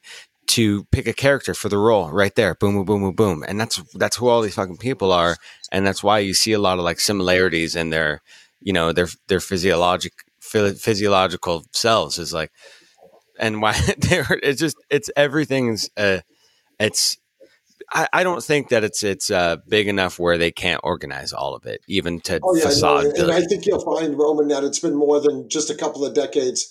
I mean, this this whole deal's probably been in play for fifty or sixty years, like easily. And, Oh and- yeah, and- no, I mean a so- couple decades ahead of time. They're they're plan they're planning things Oh, out. yeah. This shit's been going on for a fucking long time, no doubt. Yeah, and the thing is too is you know say say there's people who've been in this program for forty or fifty years. They could be on their third generation of people without birth certificates. No way to track these people. You know, Yeah. we got eight hundred thousand people a year disappear in the United States. I mean, Yes. where do those people go? Right? All Exactly. these kids born. All these kids born. I mean, it wouldn't be hard to, like you say, have all these pregnant mothers on some AKA farm, and they're Mhm. having kids like like Island. yeah, like like they don't have birth certificates. They don't even know these kids even exist. Right, right. So, so, so then these kids can grow up and have kids, and before you know it, they have this whole population of off the grid people that are probably very intelligent, highly educated, and, and they're just going to put them out into the world, and they're the next Jeff Bezos or Elon Musk or Hillary Clinton's or whatever. These are all going to be the people. Oh, where'd these people come from? Like, where the fuck did Barack Obama come from? And all of a sudden, he uh, when he was a senator, oh, he's an up and rising star. Yeah, okay. Yeah, but they start looking at their backgrounds, like we don't know Yeah. where these people come from. like they're trying to Yeah. track it down. They have all another person that was involved in that whole deal, like Yeah. like Barry Soetoro, and uh, you know, and now we're finding out that he's you know, somehow connected to the Kennedy family, you know, or or, or, or the Kennedys or the Bushes. I think all of the presidents are. Yeah, related. they're all they're all They're all related. They're all related. Yeah, cool. yeah. Yeah, I'm pretty sure they all have like the same similar bloodlines, or are like really far down the line, or like distant cousins and stuff like that. Well, it's just like everybody made a big deal about Barack Obama being the first black president. Well, what about the part of black, Barack Obama that was white? His mom was white. You know what I mean? So they didn't go. They didn't. Skin color doesn't matter, right? They didn't, they didn't take that angle, did they? Uh, there was uh, black presidents before the founding of America uh, when it was a colonial uh, country, I guess you could say. Uh, there, there, there was black presidents at that time, but he was the first black American USA president, I guess, when Right. United right. States of American president. So I mean, but you know, it's all it's all and then that gets into the simulation. Is it you know, is all of this stuff already pre-planned and pre pre-done because we live in a place where our whole reality is simulated. Yeah, you know, the more that I sit back, because I'm a big contemplator, the more that I sit back and I think about that, I'm like, uh, you know, it, it's entirely possible that we are in a simulation. I mean, it is entirely possible because you just see how things play out in your own life, right? Like, like, and then the whole manifesting thing, which I'm not, Yeah, 100%, manifesting. I'm not 100 percent sold on that. I am sort of. Yeah, well, yeah, I mean, I'm not 100 percent sold on it. Um, manifesting. Yeah, Yeah. I got I got a I got a story. So uh at at my job where I work, uh I have to go into a, a gate that's closed every day and I have to type in a code to enter it. Uh and uh so a few different days I I was about you know about half a mile away and I thought in my head okay the gate's going to be open when I get there the gate's going to be open when I get there when I get to this point, the gate will be open. And I, I did that. I said it over in my head about five to 10 times. And then I stopped thinking about it. And then when I got to the gate, it was either open or somebody had opened it for me uh, because another car was going into there that has the gate, uh, the unlocker thing, and they let me in or whatnot. And, uh, and I did it three, I did it. I've done it four different times now, and every single time it has been open. Um, so it's it's really weird that you can think about things like that and they actually happen. Uh, it, it was kind of like a little experiment to myself to see to see if I could even do it, you know. And interestingly, the way that my girlfriend and I met, uh, we met at a Halloween party, and uh, we started talking and uh, because I'm into all this stuff, and this was before I even had the podcast, but uh, I was just having a conversation with her, and I like to interject conspiracy stuff and spiritual stuff on everybody that I see. And then Uh, everybody just- rolls their eyes. just, just yeah, just to make them have to think about it. This even, fucking guy again. you know, yeah, this Like, guy. "Ah, here we go. But then they This think about it and they're like, oh shit. But so uh, when we first started talking about two days into us talking, uh, I asked her, I said, So do you believe in manifesting? And she was like, What? She's like, Why why w- would you ask me that? And I'm just like, Oh, I'm just curious if you believe in manifestation. Uh, because I've been like reading up about it and you know, learning stuff about it and stuff. And she's all, Well, really interesting thing is I I wrote down like the guy that I wanted on Oh, a piece classic. of paper, and she wrote down like twenty something different uh, things that she wanted in a in a person uh, to be with, and uh, she said, and then I I wrote it out loud before uh, I read it out loud before we went to the Halloween uh, party uh, with a group of my friends, and then um and then I met you, and then we've been together for three years since then, and uh so after after she told me that, I was like, no way. Like I didn't even believe it. After she told me, I was like, there's no way you've manifested me. And so I I was like, okay, I want to see your paper. I want to see what you have on there. And so I looked at her paper and and I read it and like every pretty much out of like uh, let's say 24 things, I matched up with uh 22 of them. Uh Oh, two wow. Two of the ones that she wanted was she wanted a Christian and she wanted a Republican. And uh, I was like, well, you, you lose out on those two, but uh, everything else, everything else is there. So it, it's uh, super interesting, you Ju- know. just minor details, you know, just nothing major or anything. but I'm, but I, but I am Jewish, and uh, uh, and I don't know. I lost something. Sorry, I was going to say something funny. Oh. Completely Yeah, shit you know, on it. like I said, I'm not hundred percent. I'm not hundred percent sold on it, but it's just like anything. It takes me time, and I need to read into things. I need to experiment, like what you did, Dan, and uh, and then see how that works now. And and I guess on the other side of the coin is if, if you think about you know manifesting in. in uh, and how does that work if we're living in a simulation, right? So I have this theory, like, like it's funny how things work out for me. Like I could be you know, I mean, because I'm a, I'm a self-employed business guy, so you know, it's feast or famine. You know, sometimes you got lots of money, and and sometimes you're like scraping. You know what I mean? Uh, and then I'm like, okay, well, you know what? Before, like my wife and I, we have this plan going forward for the future, and it's like, okay, so I so I'm like, okay, so what I'm going to do is I'm going to start taking the steps that I need to do to get towards that end goal, right? So, so it's like uh, you know, just a normal like a setting goals and trying to achieve them type of deal. And then I will start to do something, and then it's like the powers that be are like, no, no, no, you're not going in this direction. You're going in the wrong direction. So all of a sudden they put me in this other direction, and I'm like, well, why is that happening? Why is this? Why is there always roadblocks? You know, you're always asking yourself. So then all of a sudden, then something that you that you thought was going to be really hard, or hard or something difficult for you to achieve ends up just dropping in your lap. yeah. And then it's like, okay, so this is the path I need to be on, right? So this is your predestined path for me. So that's basically that's just how I do it. Now I haven't sat down and written down, you know, okay, I want this, this, this, and this. Yeah, because what's everybody going to say? Oh, I want all my bills paid. I want to, you know, Yeah. be able to, you know, do X, Y, Z or whatever. Yeah, well, okay, everybody wants that. Everybody wants that. But but I mean, so but if you're good, if you have ten things and you'd like to, and you can make six of those things happen, I mean, I would consider that a success. yeah. But I mean, I'm but I'm gonna I'm gonna look into this That's a D. manifesting thing a little bit more because you Uh, know I'm sure there is something to it, Yeah. but but in I don't know. I'm just weird. I'm just I I kind of I've had weird stuff happen to me that like where I'll be thinking about things repeatedly and then they'll happen.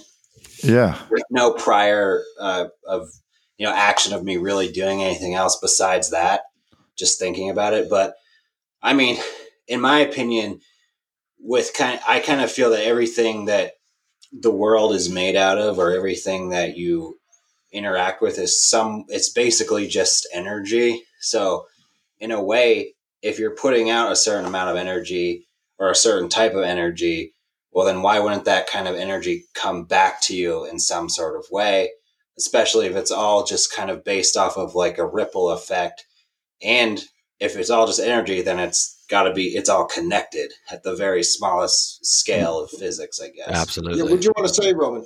Oh, I was just gonna yeah, a good good way to visualize it uh, for me is to that you know like our bodies put off electromagnetic energy, right? And the Earth also puts off electromagnetic energy, and so we're like within the the the the energetic field of the Earth. So through that, we kind of like swim through the the the viscous uh, magnetism that's here, and then so when you activate your thought process um, and your brain, right, when it's going, it's, it's it's getting more powerful and it can get more charged up. And so the more you charge it up to connect to the cathode side, the other side um, of the charge that you're trying to get, your thing you're trying to attract to yourself, because manifesting is attracting things. You want it to come to you. You want it to be there. You want it to to to be within, right, and and to have access to it. And then so you you just you're you're basically charging up a battery. You're charging up this this connection. And then the stronger it is, and the more you go with your magnetic self, then you can you can literally attach it to that and fucking magnetize it towards you. Because manifesting is magnetizing and attracting. And that's the great thing about when you start to use it and see that it works, it's mind blowing, right?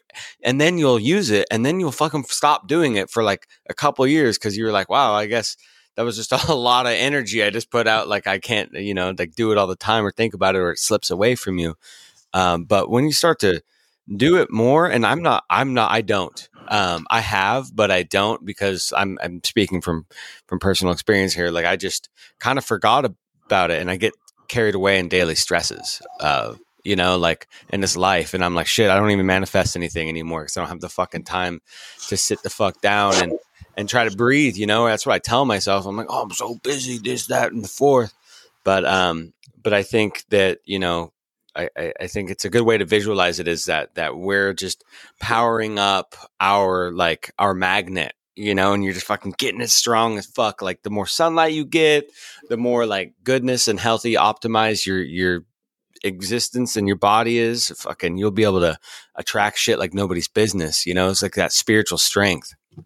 Right. I think I think uh, a big an important thing that you brought up and which I think kind of goes along with the simulation theory, whether it's kind of like the the animated created matrix kind of Mm-hmm. simulation or if it's just a simulation of you know pop culture politics and all that stuff uh, you you kind of brought up distraction you know i think a lot of the simulation if you're looking at it at the pop culture politics um, you know new movements that are coming Yeah, along yeah. the the system that's created Mainstream media. through, through work keeping people working constantly needing to pay bills needing to do this it's it's all I kind of feel like a distraction to keep you away from possibly seeing the greater aspect of life or figuring out greater aspects of life or tapping in to the higher energy or higher consciousness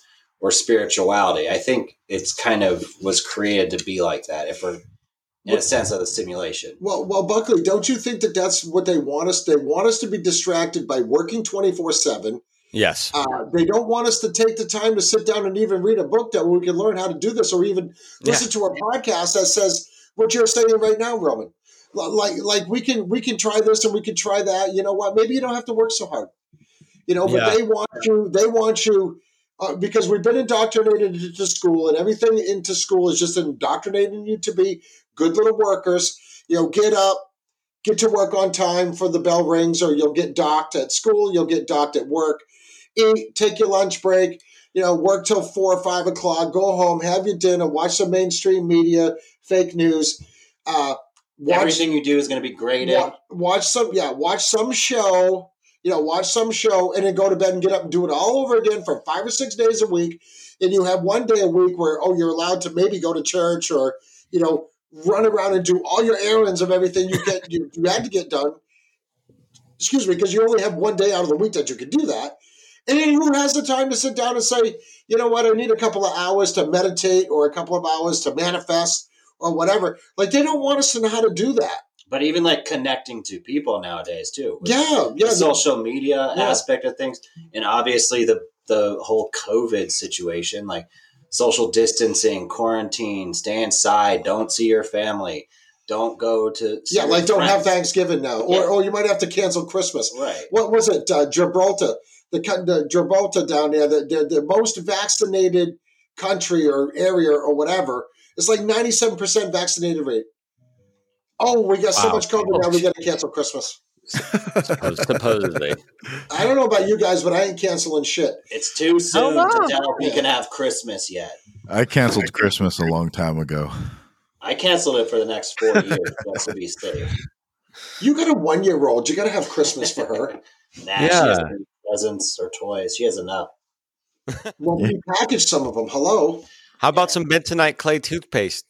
That's a good gift for a, a young child.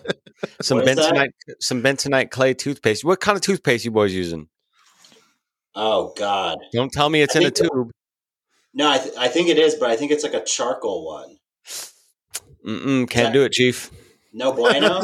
No, I'm just kidding. Depends. It depends if it's like the um, you want. This is what I'm finding out. I'm getting up evidence and and starting an, uh, a show at some point um, called Oral Morals. I had a tooth fall out of my mouth, right? And um, I'm a very big anarchist type of motherfucker, and so I was just like, I will not go to the uh, the completely controlled and regulated bullshit system that is the dentist that just continues to want to shove chemicals in my mouth and not heal it in the proper way of which we've and been healing drain your wallet. exactly and also drain your wallet. Um, and so i was using sensodyne pronamel for the longest time because when i had all my teeth i figured that was the best one. It, it made my mouth feel good you know so on and so forth.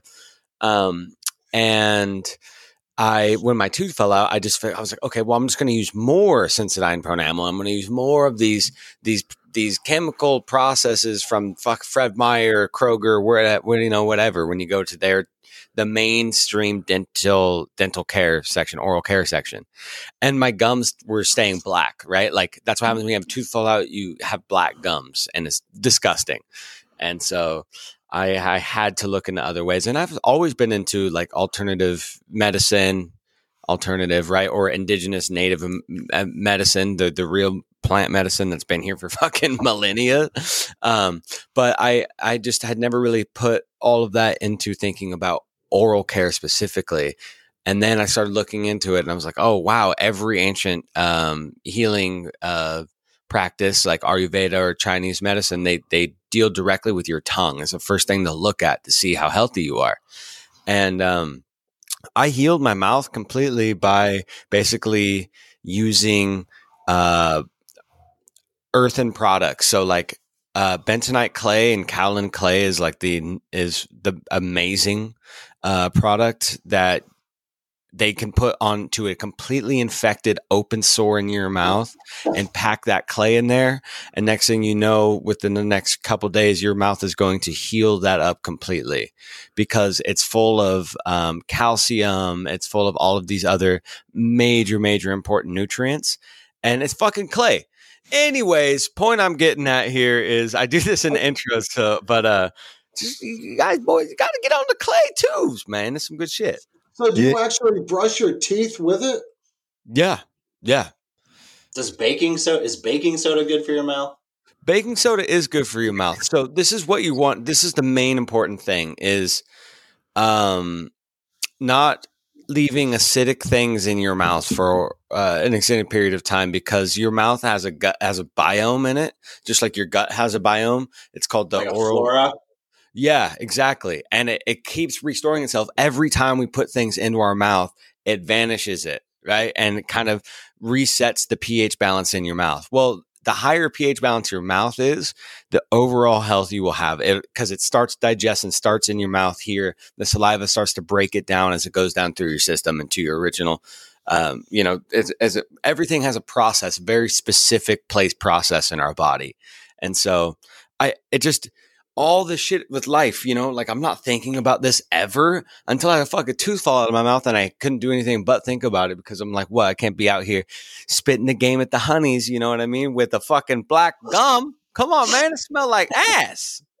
The the two things you have to watch out for in Good toothpaste is tooth. fluoride and sugar. Uh, a lot of times there'll be sugar in toothpaste. It's Yep. not listed as sugar. It's listed as uh, glucosamine or All these different types of sugar alcohols. Yeah, and so when you're brushing your teeth, you're actually brushing sugar into your gums, and so Yep. it's making your teeth fall out. So when you see all these people that have that brush their teeth three times a day, they're like, "I don't understand. I brush my teeth three times a day, but I have to go to the dentist all the time." Well, it's because you're you're brushing your teeth with fucking sugar, Yeah. and uh, and then the fluoride's making you so stupid you don't even realize you're doing it. Interesting. Yeah, I definitely don't use like uh like Crest or any of those brands. We, I'm pretty sure it's a charcoal base. I don't know the exact brand, but I don't think it's too terrible. For I you. thought the charcoal was supposed to be good for you. yeah. Oh, the charcoal is Yeah, fine. is. Mainly the ba- the base of it you want to try because they they'll get like some highly petrol uh, processed petroleum fat as the base usually, um, and then you know. But if you just get a toothpaste that has like a type of clay and salt base, I mean, you're good. You're good to go. Just it's I guess the most important part is just to really start uh, label reading because it's cheap. Uncle Harry's toothpaste comes in a jar. It's fucking like super hippie shit. But um, I I suggest uh, uh, anybody that that is interested in trying out it's Uncle Harry's. Uh, tastes terrible because there's no sugar in it, but man, you will notice a difference. Absolutely. Interesting. I'm, I'm going to have to look into that. Yeah. yeah, definitely. Hell yeah. How, and how does that relate to the simulation, Roman? God damn it. I, I know we got completely sidetracked. um, but I will say, let me say something real quick about that, about the simulation. Okay. And like the, so part of the simulation theory is like there, we're within like a computer chip, right? Or an AI simulation. Yeah, And, and so Earth works off of electromagnetics, right? Or electricity. Um, and everything is kind of hooked up like a circuit board. So it's just like, you know, we're just planning our fucking algorithms, uh, you know, just coding our thing every day, like going to the up here connected to the chip there. I don't fucking know. It's we're definitely deep, dick deep in the Matrix, though for sure. Have you guys seen the movie Free Guy? Free guy. Uh, it's that new one with uh, wh- what's that dude that plays Deadpool? Uh, Ryan Reynolds. Ryan Reynolds. Yeah, Ryan Reynolds is in it. So here, I'll give you the synopsis of of what the movie is about. It's uh, it's about this computer game, and Ryan Reynolds is an NPC. But the creators of this computer game, uh, the ones that originally created it, created an algorithm in it uh, for for these NPCs to uh, eventually have developed their own free will. And then this other guy takes over uh, these guys' creation, and uh, he just makes it all about shooting and killing and robbing and stealing and everything else. And uh, through through that simulation, this Ryan Ryan Reynolds character uh, starts to say, "You know what? Fuck it, I'm gonna like do my own thing." Because he sees this girl, and this girl trips his wires, basically, and so basically he develops a, a consciousness and free will to do whatever he wants in the simulation and then the movie's about them trying to stop them so what i'm to say is think about that and then think about how all these pyramids and everything are set up like an electrical grid. Think about how all these big old tartarian buildings are set up and like how were they able to build these and everything? It's like well what if we lived in a simulation before we were all npcs and now this uh, computer game has been terminated because you see everything in ruins right? But now we're all left to one wander the world with this free will that we have that we didn't have before because we all started out as npc people. And now we're wandering around trying to figure out how everything was created and how everything started. And really we're just living in the simulation that existed uh, that was created by these computer programmers before. And basically the government and all these other institutions are the governors of the simulation to keep us from reaching uh, total clarity and uh, uh, Enlightenment. yeah enlightenment Oh. so Okay, real dumb question for you because I'm an old guy. I'm not a gamer. I don't listen to rap music. what is an NPC? non-player character A non what?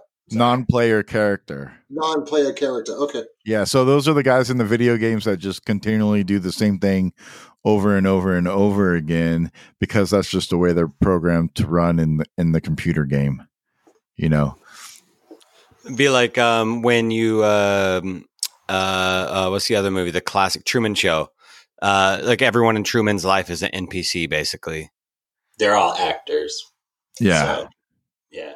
Okay, you know, just what you said, uh, like that. That sounds interesting. I think I'm gonna, and I have seen that. I forget what, I forget which app that is on that movie. Oh yeah. But some, but a project that Buckley and I are going to be working on is, uh, is like the whole Westworld thing that we talked about. Yeah. Yeah, and he's watched all the Matrix movies. So if you guys want to get into that, I mean, I can, I Yeah. can kind of just hang out. But uh, but I'm really into that series. I've watched it several times, just trying to wrap my head around it. But it basically means that these uh, those these, and it kind of reminds me of the old Blade Runner. Yeah. But, but it's how like like in the Blade Runner they call them replicants, but in Mhm. Westworld they call them hosts. Like Yeah. the hosts are actually robots Yeah. right? Right, they're robots. There's nothing human about them, but you can't distinguish them from a human. That's how good they are, and how they and how they were able to one or two would gain consciousness. It's I don't want to get into too much, and I don't want to give away too much information on this series that we're going to work on, but it's going to be really cool. But it, it has to do with sim theory. Okay. Yeah.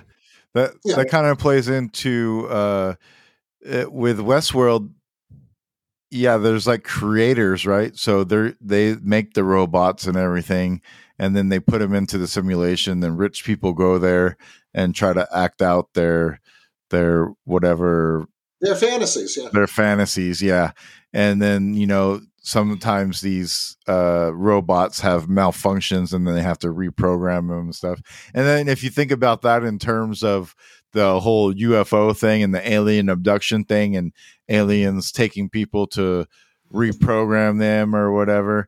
Uh, you know, that's kind of an interesting aspect to to the simulation is maybe those are the real humanoids and we are just the NPC p- players in the video game and uh, Mm. you know they're they're harvesting us not not really harvesting us but they're they're just picking us up to to fix us in in the And we- we- simulation because we're we've- not doing our yeah, part we've right. gained enough. Uh, we've gained enough. What's the word?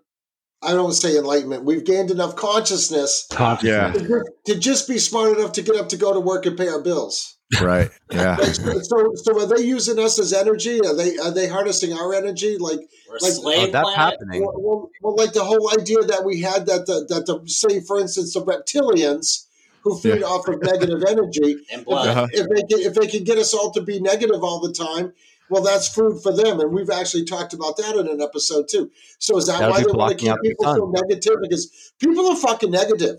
Like I try to be positive, and, I have this term I call it the collective consciousness of negativity, where you get like they say, oh, everybody think positive and will send positive vibes. Okay, what about the negative vibes? Like you have to overcome that.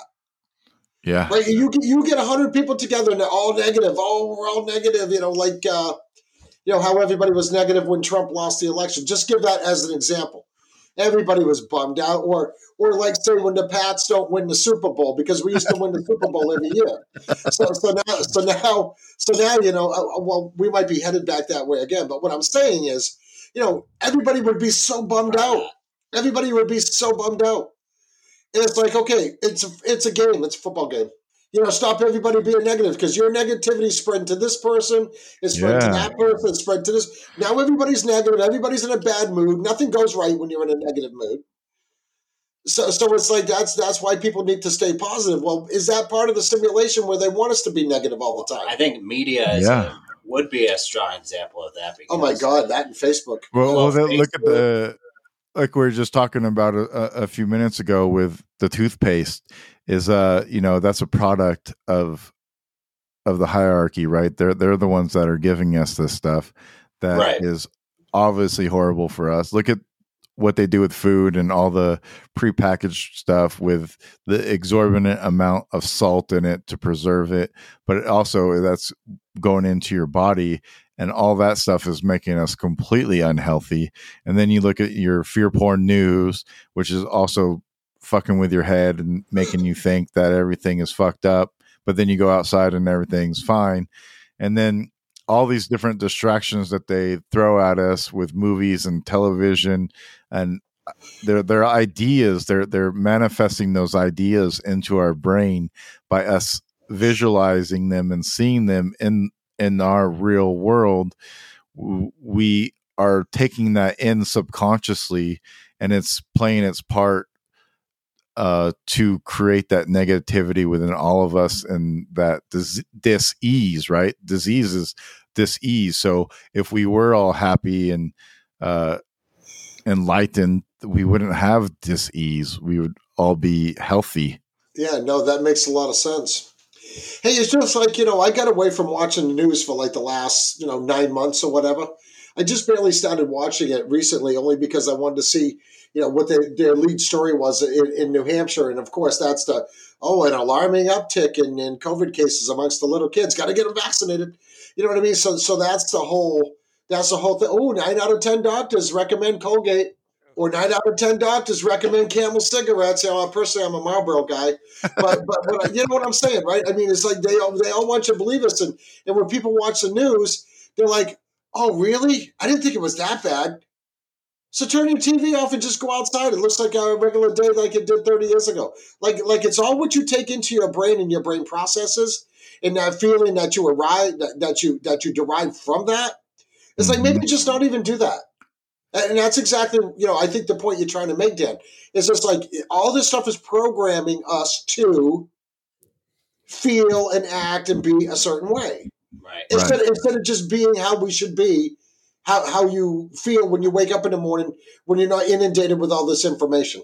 Yeah, and people don't really. I feel like people, like a lot of people, don't understand how powerful of a tool media is and the narratives that are being pushed. I mean, just look at like your phone, smartphones. Like everybody, almost everybody has a smartphone, and it's basically a direct line to individuals uh, uh, anywhere where they can uh, you know implement or input some narrative or some idea or some projection of a narrative that will influence you in some way. And i don't think people really realize the the i guess how big of a role that media plays in your life. Um, and that's why you still get a lot of people buying into everything because it's such a powerful tool and it's so well used and with algorithms and social media and marketing, it's so individualized to the singular person that's holding their phone or on their phone. Do you know what I mean? Yeah, it's a black mirror that fucking straight. It's uh, there's another thing too, projecting negative energy. Um, you know, it's like when you're staring at that screen. You know, it's been dark for fucking seven hours, and you've just been constantly bombarding your your your fucking eyes, and with that, Doom it's going to just protrude negative energy off of that. Yeah. Yeah, doom scrolling, like Buckley said, that's a great, great term for that. Because it's like, oh, because like like I'll check my phone, you know, and I mean I, I my cell phone is my business cell phone, so it goes mental all the time. Anyways, I mean I get messages at one, two o'clock in the morning, which is freaking ridiculous, but it is what it is. But I mean, so you're like, okay, so let's see what's on Twitter. So you'll go on Twitter. Oh, everything is negative. Oh, titties. Yeah. Yeah. Oh, now everything's that. Ooh. I mean, so, so there's a good balance there, you know, because the titties make everything like seem better. Yeah, You know what I mean? in reality, the titties aren't better. If you look Yeah. into like how porn is, how porn and the access of porn is negatively Oh. affecting people. Absolutely. The rate, Yeah. the rate of ED, the rate of like Well, dis- that's true. the disconnection from like sexual partners, the way that sex sex is being projected in a, the reality, and people are receiving, you know, this is how sex should be, and it's like some crazy like Yeah. gang bang or like some guy What? slapping some chick in the face with his dick. It's like it's creating this disconnect from human to human sexual contact, as well as, uh, in my opinion, if you're viewing porn a lot, you're getting sexually attracted to your phone. Do you know what I mean? No, that's, Oh. that makes no That's sense. fucking tight. I like that. It's like you're pulling out your phone, and it's like, oh, I'm gonna beat my weasel. They're gonna then basically make a pocket pussy phone, you're that gonna is start also a getting that- screen, and you can just put your cock into the phone, and it goes into the metaverse. You're just gonna fuck the metaverse. You know- straight you know what, your Yeah, phone. but, you know, you get what I'm Demolition saying. Man. Yeah, but uh, but uh, in all seriousness on that, Buckley, what you're saying, like like really, not to sound, I don't know, Next I don't time, know what, but but I mean, sex really with somebody that you care about, or like in my case, I'm married. Buckley is not married, which he should be because his girlfriend is very very nice. But to uh, you, she is. well, she's nice to me, but she's also but she's also very very pretty too. And you guys have a beautiful baby together. You should be married That's true. anyways, but what I'm saying is, uh, like like m- me and my wife. I mean, we've been together a long time, but she still turns me on, and, and so it's like any type of any, any. Well, my wife's a Getting nice, hot in here. uh, my wife's a nice looking lady. So so, but I mean, it's like uh, like like sex. Or you know, or or anything like that with your partner really supposed to be like a spiritual thing, Yeah. Yeah. right? I mean, seriously. I mean, I'm not joking. I mean, we're dudes. We all like to look at other women's body parts or whatever. And, and, may, and uh, maybe it's maybe it's not a good thing in the, in the environment that I grew up in. Like I was seeing that stuff like really young, like 10, 12 years old. It's the So, com- so but what I'm saying is, it's really supposed to be a s- uh, a sensual, spiritual connection between you and your partner, and how pornography derails that. Yeah. yeah. I mean, And it dude, does derail It's a. It's like the next time someone whips out a Apple iPhone, you're going to start getting a hard on or something.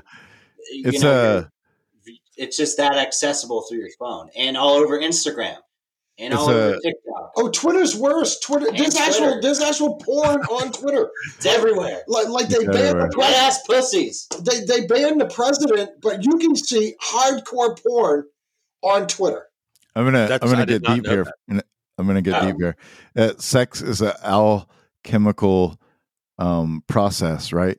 So you what a woman is is exactly the opposite of what you are. So it's it's the merging of the positive and negative together to to form the battery connection, and that's why you get the sparks and everything like that. It, it's because the two of you are coming together to form one spiritual. uh Combustion. Yeah, yeah. So you're combining Electrical together.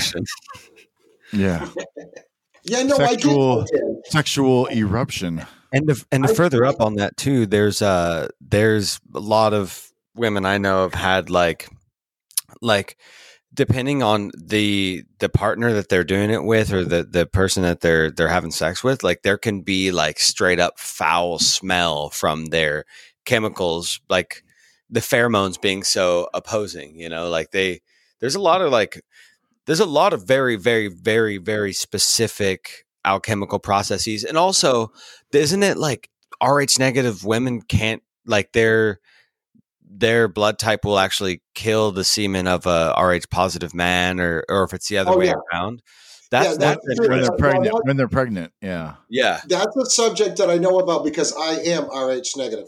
yeah, yeah. So, so yeah. tell us on an tell us more on that So an Rh negative woman, if her partner is a positive, those two blood those two blood types don't mix. It's like oil and water. uh huh, So, so, so if an Rh negative woman is impregnated by an Rh positive person, the Rh negative woman's body is going to want to reject it yeah. by means of uh, either not getting pregnant or having a spontaneous abortion. So, uh, so, so that's how that works, and that's why they have to take RhoGAM shots that counteracts that, right? And, and a lot of people probably don't realize this, but back in the old days, there was always this saying, "Well, you're getting married. Have you had your blood test yet?" Because your blood tests have to be approved, and everybody wondered, "Oh, well, that's to make sure they don't have any social diseases or whatever." No, it was to make sure that their bloodlines were compatible, so they didn't have some type of uh, mutated kid. Actually, to put it, you know, like a like a disabled kid. Yeah, I thought it was to see I if they're, that's Yeah. what that was all about, and that's what the RhoGAM shots are about. thought it was to So- see if they're related or something, though, too, wasn't it? Well, that might have been. I mean, that changes from state to state, right? Uh, yeah. So, I mean, in Kentucky, I think you can marry your first cousin. Uh, I, I know. Uh, I know in West Virginia you can. In New Hampshire, you can marry your second cousin, but other you can't marry your first cousin. I don't think, anyways. Uh, uh, It not, sounds like you know a lot about. I'm not going to get into the whole cousin level thing. Okay, so, but but anyways, uh, but no, uh, Roman, I'm a I'm an O negative, which is which is one of the rarer blood types. so are you so that's a rh negative Negative, and yes. o negative Yeah, an O neg is an Rh negative. It, Oh, and it doesn't matter what your blood type is. It could be A, B, A, B, or O. yeah Like if you're negative, you're negative. But okay then you still, but then you still have all the traits of your particular type. Like I'm an O negative, which means that I'm a universal donor. I can give my blood to every living person on Earth. Beautiful. However, however, However. only I can take it from another O negative. okay Oh, So, but the, it is separate, right? RH negative and positive is separate. Completely different. the yeah. ABC Both okay, end- yeah. You're on different ends of the spectrum. So, so Rh negative people, our blood is copper based instead of iron based. yeah. Oh, does, so what does that have to do about deficiencies? Uh, like if uh, if you don't know what type you are and you're eating a, me- uh, a lot more iron, can you can you cause like iron overdose or iron? Well, I don't know about iron Okay. overdose, but I do know that uh, Rh negatives and O negatives in particular require, uh, like we're beef eaters because we require that extra iron that we get from the eating of the beef. Mm, We actually talked about that in a recent episode. wow, yeah. shit! I got to go get my blood checked. I haven't donated blood in a while, and I I never, you know, it's funny is I never looked at what I was. I was just like, oh, I don't even care. Well, let me let me let me give you a little heads up on the blood donation if you're Rh negative. Well, if you're O negative. If you're O negative and, and, and Red Cross finds out you're O negative, they will freaking hound you for your blood. They will call you once a week. Do because they sell that shit. Because O negative is the most expensive blood, like like well, out of the normal blood groups. Now I'm not talking these really weird blood groups, but for regular blood groups, O, o negative blood is the most desirable because say say you get into an accident or whatever, you're taken to the emergency room, you're taken to the ICU or whatever, and you require a blood transfusion, but they do not know what your blood type is, well, they just give you O negative because O negative can go to everybody. So they give you so they give you O negative. So that O negative is very much in hot demand. Well, well, the, the blood supply charges a little extra for that. So you follow what I'm saying. So so once the Red Man. Cross knows you're an O, like like I, like I'm a dick about it. I won't donate my blood. And, and and and I know lots, and we have a huge cluster of O negative people in this town. So I I know who I can call if I need blood. But but they say a lot of O but they say a lot of O negative people should store their own blood because we can only take it from an O negative. Any other person's blood would kill us. Ah, this this kind of talk just literally gives me the shivers. It's very interesting. I'm not a, a vampire person, and uh, this is making me feel like I'm like I'm actually kind of getting hungry. I I watched Uh, this. Uh, I watched So this it makes sense documentary on giving blood. I watched this documentary on giving blood, and basically, what uh, they're they're taking your plasma out of your blood, and uh, they're using that plasma for a lot of other things other than uh, just giving your blood to other people. It's Yeah, we used to donate plasma. Just an adrenochrome factory. I was gonna say there was probably some sort of like you know uh, uh, cryptid beast on the other side of the wall, just fucking just Well, sucking it a all up. direct line to like Bill Gates' house. Well, let me well let me tell you let me tell you something about the let me tell you something about the Red Cross and the Red Shield. Oh okay, god, the red the Red Shield is the, is the uh, derivative of the name Rothschild. Oh yes, yes, Roth- yes. Rothschild means Red Shield. So, so the Rothschilds do control the Red Cross. So they're so they're making money off your blood, like they make money off of everything, anyways. But uh, just something. The very first episode I ever did on Dangerous World, I beat up on the Red Cross like big time. But uh, because that's just a that's just a money laundering scam, anyways, a money making scam. Well, isn't the uh, the emblem they use uh, pretty well recognized in like the kind of elitist globalist? Well, in alchemy too. Yeah, satanic. Oh. Yeah, side of occult, things. occultism, That is, yeah. it's like the snake wrapped around uh, a staff. the staff. Yeah. Right, yeah. Yeah, we went Yeah, over that on with somebody broke Pharmakia. that down. What? Oh yeah, say it again. Pharmakia, the goddess Pharmakia. Yes, the, that's it right there, Dan. Yeah. Yeah, she would. uh It was said that Pharmakia would turn men into beasts because they would come to the altar of Pharmakia, and she would make them like a, a potion or a concoction, and they would drink it, which was uh it was a hallucinogenic, and they would trip the fuck out and think that they could transform into some creature or whatever. And that's actually probably what uh, adrenochrome could actually be doing too, right?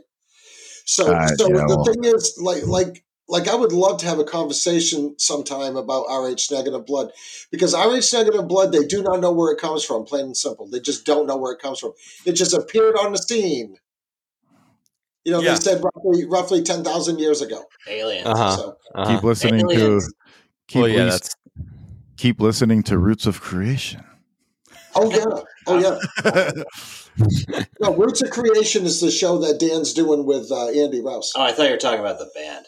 Nah, no. Wow, oh sick. There's a band. Yeah, there's a band called Roots of Creation. I, I took the name from uh, pretty much most of the reggae songs talk about roots of creation. Bob Marley, I think, uh, talks about it.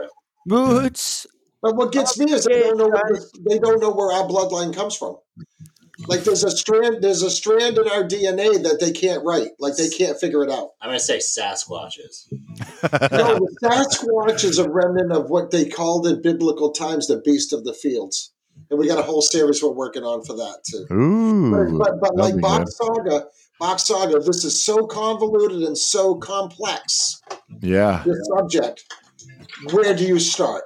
You have to change your whole paradigm. You have to forget everything that you thought you knew because everything you thought you knew is completely wrong. And you have to look at things instead of a dichotomy. You have to look in things in uh, m- uh, multiplicities. Uh, you you, there, you can't think that there's just a good and a bad because everything is is both. It's nobody is completely good and nobody is completely bad. There's good and evil in everyone.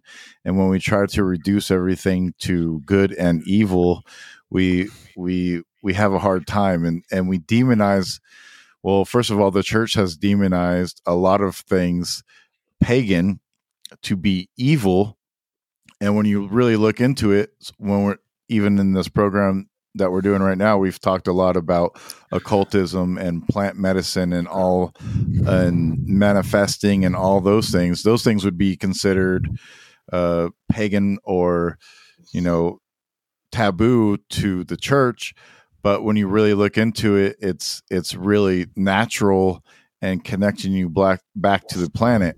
So is that evil or is that good? And then it kind of when you think of in the dichotomy and and good and evil it really fucks with your head because well you're like oh well that's supposed to be evil so i maybe i shouldn't do that but but really it's just our perception of of what is good and evil. Uh, me and Roman talk about this good and evil aspect all the time, uh, which he doesn't always agree with me, but uh, I'm I'm trying to turn him around. okay, well, let me ask you something, Dan. How how come all of our religious that are religious holidays now are all based in paganism, and that were converted yeah. from that were converted from paganism to Christianity? Because all the Easter, stories, Easter, uh, Halloween. Well, Halloween still Halloween is a huge holiday for our family, uh, yeah. uh, and there's a reason for that. But uh, but you take like Christmas. That that's based on that's all paganism. The Yule log, the Christmas tree, that stuff all goes back to the Vikings, which I'm I'm a, my descend my ancestors were Vikings. Yeah. So uh, so and when you and when you look at that, it's like okay, so you're mixing paganism with Christianity with this story that I'm not absolutely sold on that Jesus Christ was born on December 25th, which I think is not true. Uh, no, and, and that's even, uh, and I know this is going to be blasphemous for some people, and that's even if Jesus Christ ever existed. Right? Could have just been an actor. Yeah, well, we don't know. We don't know. I mean, he could have, he could have been, uh, he could have been an uh, Anunnaki for all we know. You know what I'm saying? but what I'm saying, but then you got, you, then you got Easter. Easter is paganism from Ishtar, and, and, yep. and, and, now, and now it's a religious ceremony because it's based on the resurrection. Yep.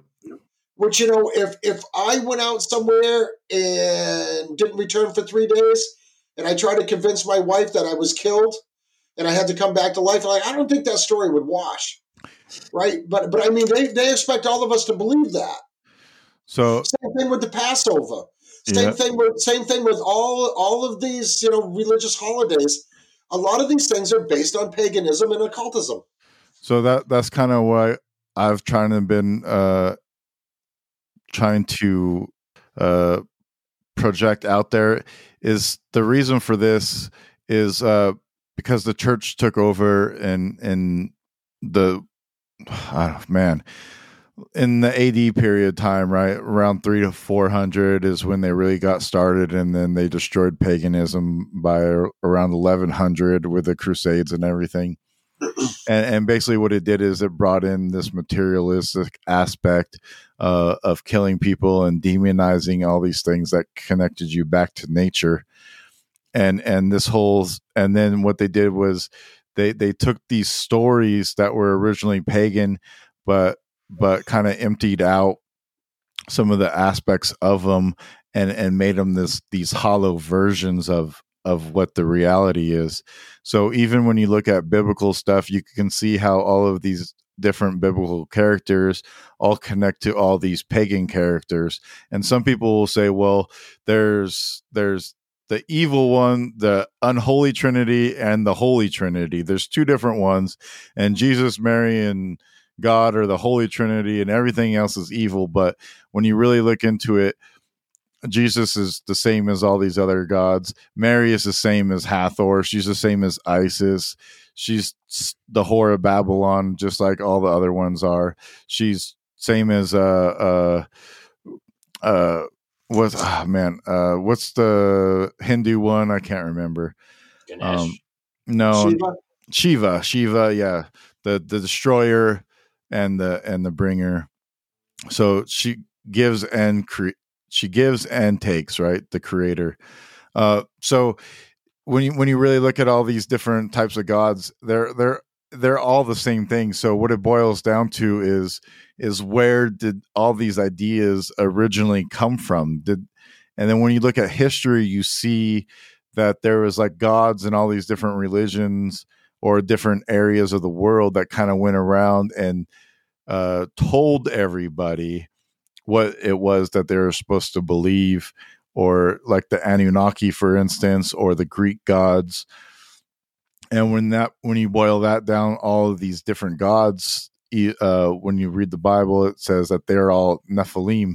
So they they're all these hybrids, right? These gods are. So this is they're all part of the unholy uh god god people when you when you look at it from a biblical perspective but w- when you look at it outside of that is that they're all just the same thing uh and and what it what they were originally were they they were uh just to depict the ways of nature right? So you had a god of thunder you had a god of rain you had a god of volcanoes you had a god for every different aspect of nature that you you could look at or pray to to help on your journeys or manifest certain things you know you needed your god of rain so you could pray for rain so your crops could grow uh, you know and all these different aspects of life that we can't explain that's what gods were. They didn't the pagans didn't worship them as gods. They knew what they were.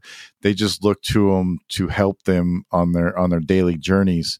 So there, there's a there's a whole lot there with with me personally. Uh, i've always been kind of opposed to the church and so i kind of have a have a uh, i don't know how to say like but i i kind of have a thing with with the whole church aspect it, it like makes me it makes my blood boil a little bit but right well let me let me give you a little story about that too with my family's background. When i said halloween is a really big holiday for my family uh, my family is we're descended from normans the the, the normandy vikings. Yeah me too. Yeah okay so we'll have the we'll have to have a conversation about that sometime. Yeah.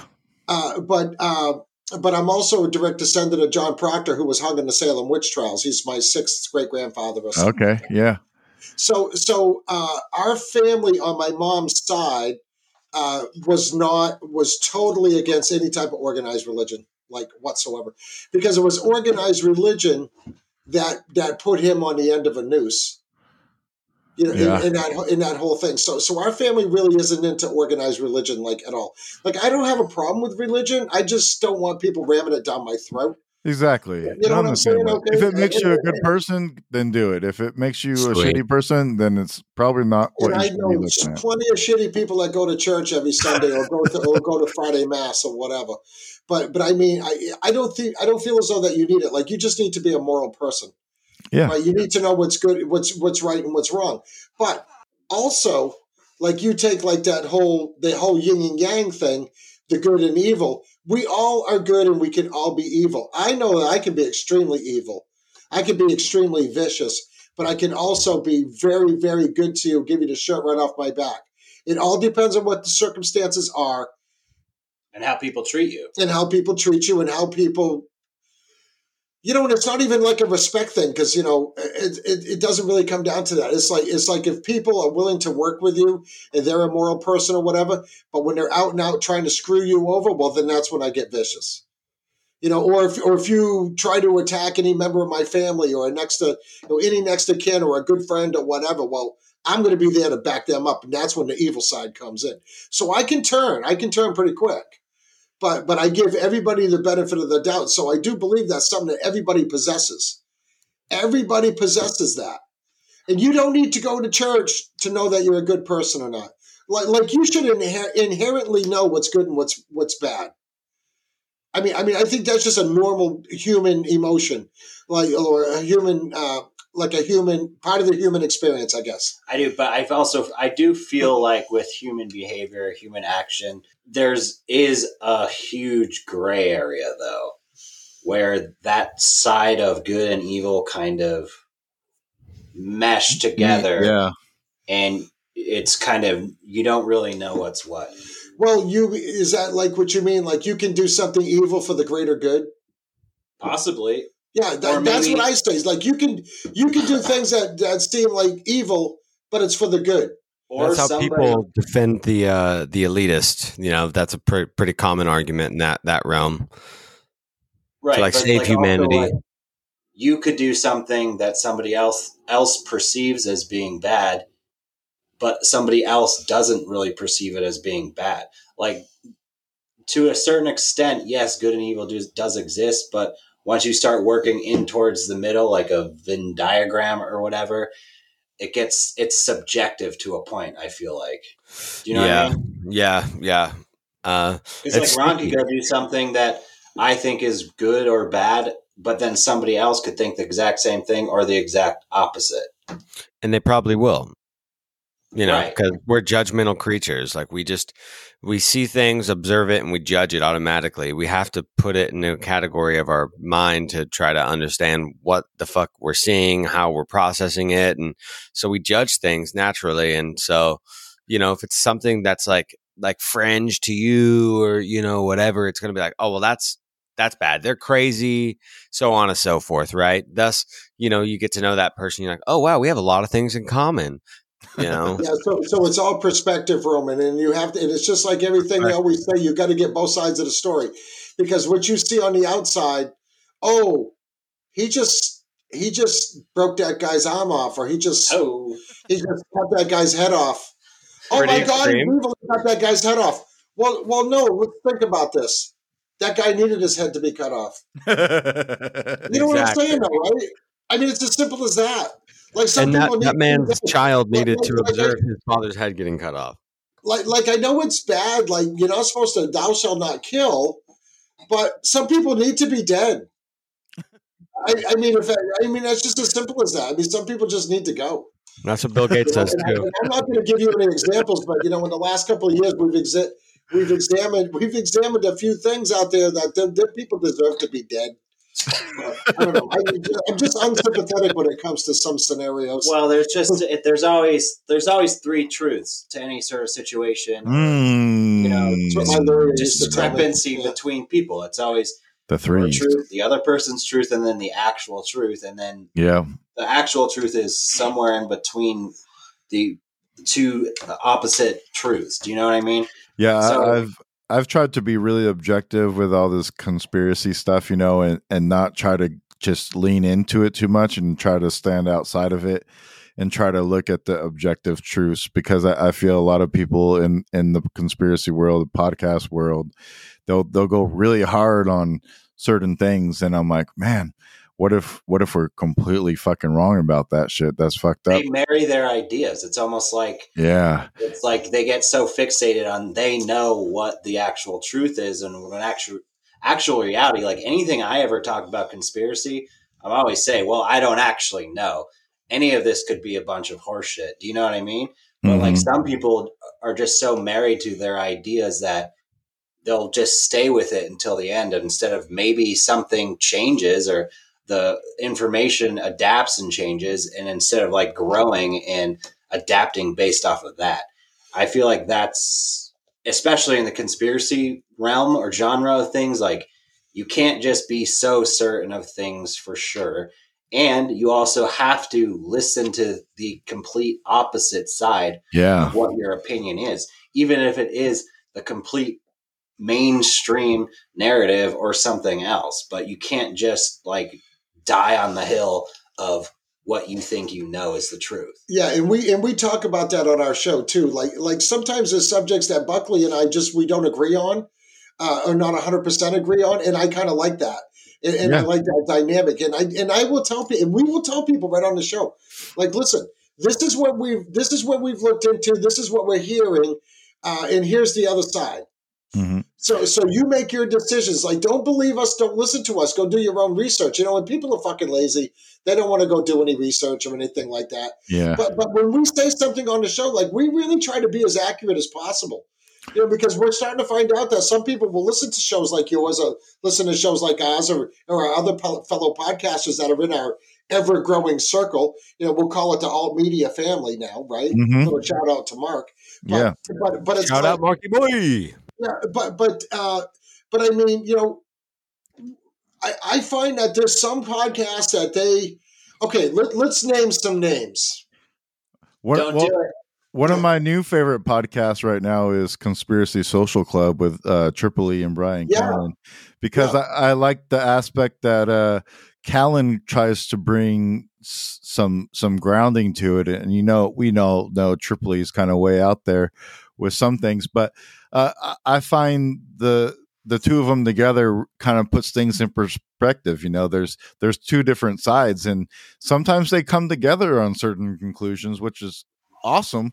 Uh, but sometimes also you can see like, oh, well, maybe that's a little bit too far out there, and oh, good job, Callen, bringing that one back in, and and everything. And I really enjoy the skeptic view, and I actually watch a lot of skeptic stuff, uh, just to help me kind of uh, discern things, you know, and, Well, and not get do stuck, not get stuck in the box, you know, because if we all just stay in the same box and repeat the same things over and over, we're not ever going to learn anything. We're just projecting the same shit. And that's And, what and it becomes an echo chamber. Okay, I was just Exactly. going to say, then, then, then that's what we call the echo chamber. And, and, and, you know, and I feel, and, and maybe you will agree with me on this. I know Buckley and I have talked about this uh, several times. Do we agree on it? Well, yeah. Oh, yeah. No, no, listen, because to be a good conspiracy theorist, you have to be a good skeptic as well. Yeah. So, so I think you know because you know Buckley is more skeptical than I am, but I'm very skeptical on a lot of subjects too. Like, like we don't we don't agree on the whole Sasquatch thing. Ooh. So so I am a huge I'm a huge Sasquatch guy, and Buckley maybe you know on the fence, but slowly you know being more open minded to it. So so that's the whole thing. And like with me, like oh uh, somebody will say something that's like ah come on that's horseshit, and then I will look into it a little bit and I'll say well there might be a sliver of truth to it, you know. But some okay so let's talk about what I was going to say, the X twenty two report. Not familiar. So, X22 report. Okay. Total QAnon dude. Oh, okay. Entertaining show, but he is still pushing trust the plan. Okay. Uh. then, you, then you got Simon Parkes. Not taking anything away from the guy. He's got a popular show and this and that, but that motherfucker is is is just he just doesn't stop. It's the same shit every day. Dude, nothing is happening. yeah. Find something else to talk about. Yeah. You know what I mean? Because you have to be a skeptic. You have to, if you're going to dive into some conspiracy theories, and, and, and let's face it, not everything we talk about, nor what you talk about, is a conspiracy theory. Okay? Right. It's like take Bock Saga, because you guys, you and Andy and uh, uh, what's his name? Yake. Alfred? Yaka. Yeah, yeah. Uh, I, the first time I ever heard that guy, I want to say I heard him on Higherside Chats. Very, Uh, it was- Jim Chestner was on Higherside Chats. Yake was not. Okay, was he, well, he's been on, maybe he was on Tinfoil then. Nope. He's been on our show. He's been on Andy's show. He's been on uh Interverse, uh The Way of the Truth Warrior with David Whitehead. Um and he's Okay, been on so I'm not- Unslaved. I'm not sure where I heard him first, Okay. but I did hear of him. And then Andy was telling me about him. I said, "Oh yeah, I've heard of that guy in that uh, where he talked about Bock Saga." I Yeah. thought for sure it was on Higherside, but maybe not. But anyways, okay, that is not a conspiracy theory. This is possibly ancient archaeology, ancient history, forbidden history. Uh So I, it's, not really, it's not really a conspiracy theory. no, I look at it just like any other uh creation story from every other religion, right? Egypt has one, uh India has one, the Jewish people have one. The Native Uh, American Indians, the Hopis. Native Americans have everybody has one. So this is the one from the north people, Right. basically. So uh, Right. take it for what it is, you know.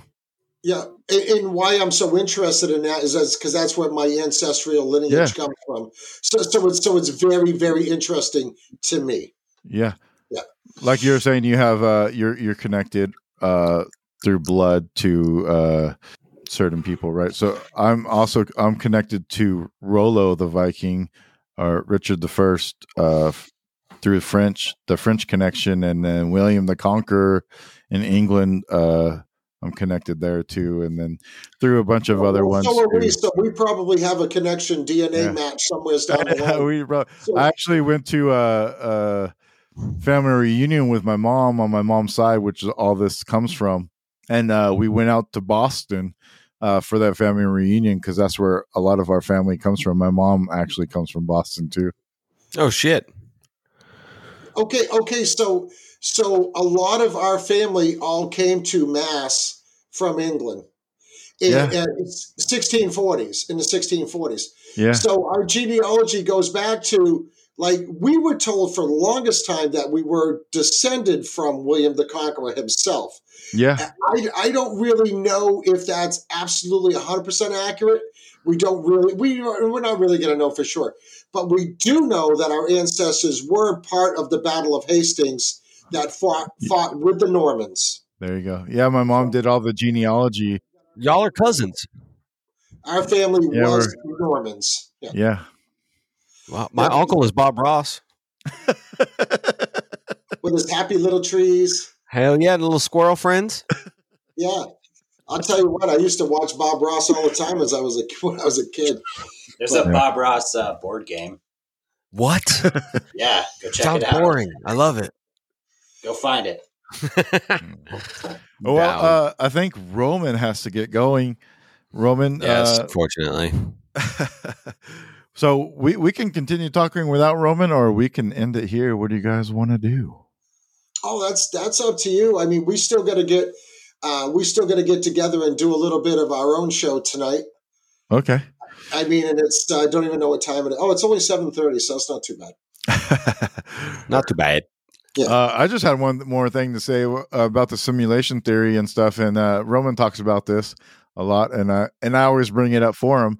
Was is is how certain people look like different animals and everything, you know? Yeah. And uh, so in, in the simulation, if as if we're all done off uh, computer animated drawings, they're called CADs.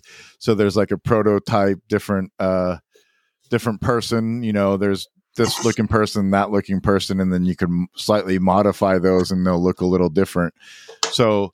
Uh, I, I kind of think of things like that because he, he thinks that he sees people that look like birds, or some people look like squirrels, or some people My look like hedgehogs, or some people look like different animals, you know, rhinos or uh, giraffes. You have long neck people and everything. So uh, that's the interesting part of like the whole simulation idea too. Is is that we're all just you know uh, cookie cutter people, but then you dress us differently and you add these different attributes to us, and we can come completely different, It- even though you that we're create your all character. cookie cutter. Yeah, you get to create your own character.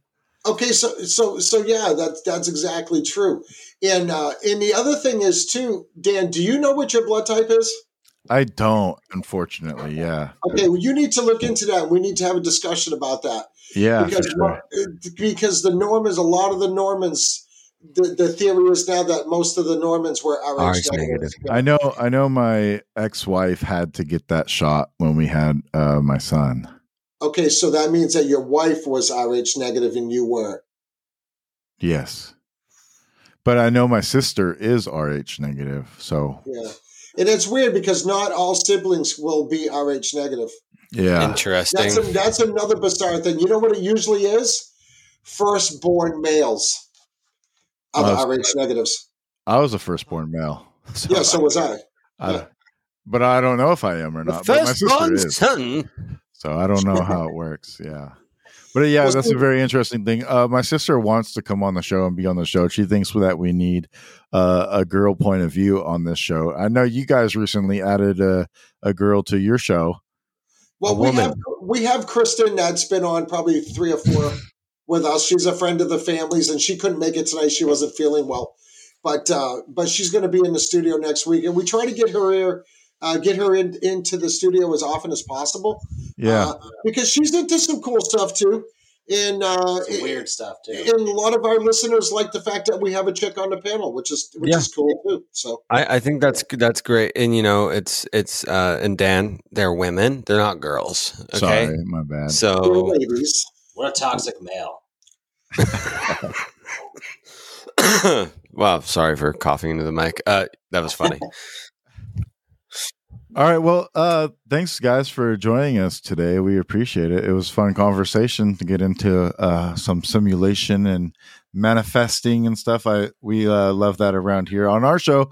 We really don't talk too much about politics and uh, new age conspiracies. I know Roman really loves to talk about that stuff, and he'll still bring it out in some of the shows and everything and I, I, I kind of like just to get into the ancient history and the mysteries and everything. But we we we try to talk about a little bit of everything, uh, but we try to stay away from politics so much because it's so uh, polarizing, you know. Uh, Yeah. So We're also don't know shit about it. yeah, yeah, and I'm completely stupid when it comes to political debates. I'm like, uh, I don't know. I don't pay any attention to it, so I don't have any knowledge on it to give because I try to take my energy out of out of that stuff. But uh, yeah, you know, we're we're going to be getting away from it too. I mean, I mean, I talk about politics. I talk, we talk about the COVID agenda uh, because that's a conspiracy theory as well. I think it's an elitist move to take us over and enslave us even more than we already are. Uh, and I kind of go hard on that, but I- but I'm pretty versed on it too. Uh, it can because it, it goes along with my theory that we're living in the Fourth Reich, which which is a genre of its own. So, But- uh, and- but and those aren't con- those aren't conspiracy theories. Those aren't conspiracy theories, though, Ron. Those are all real things that are happening right now. They, Oh, yeah, they no, are trying to control us. There is a fourth industrial revolution coming. So those are not theories. Those are truths. Well, my theory is that we that the Nazis that that the Germans lost World War II, but the Nazis did not.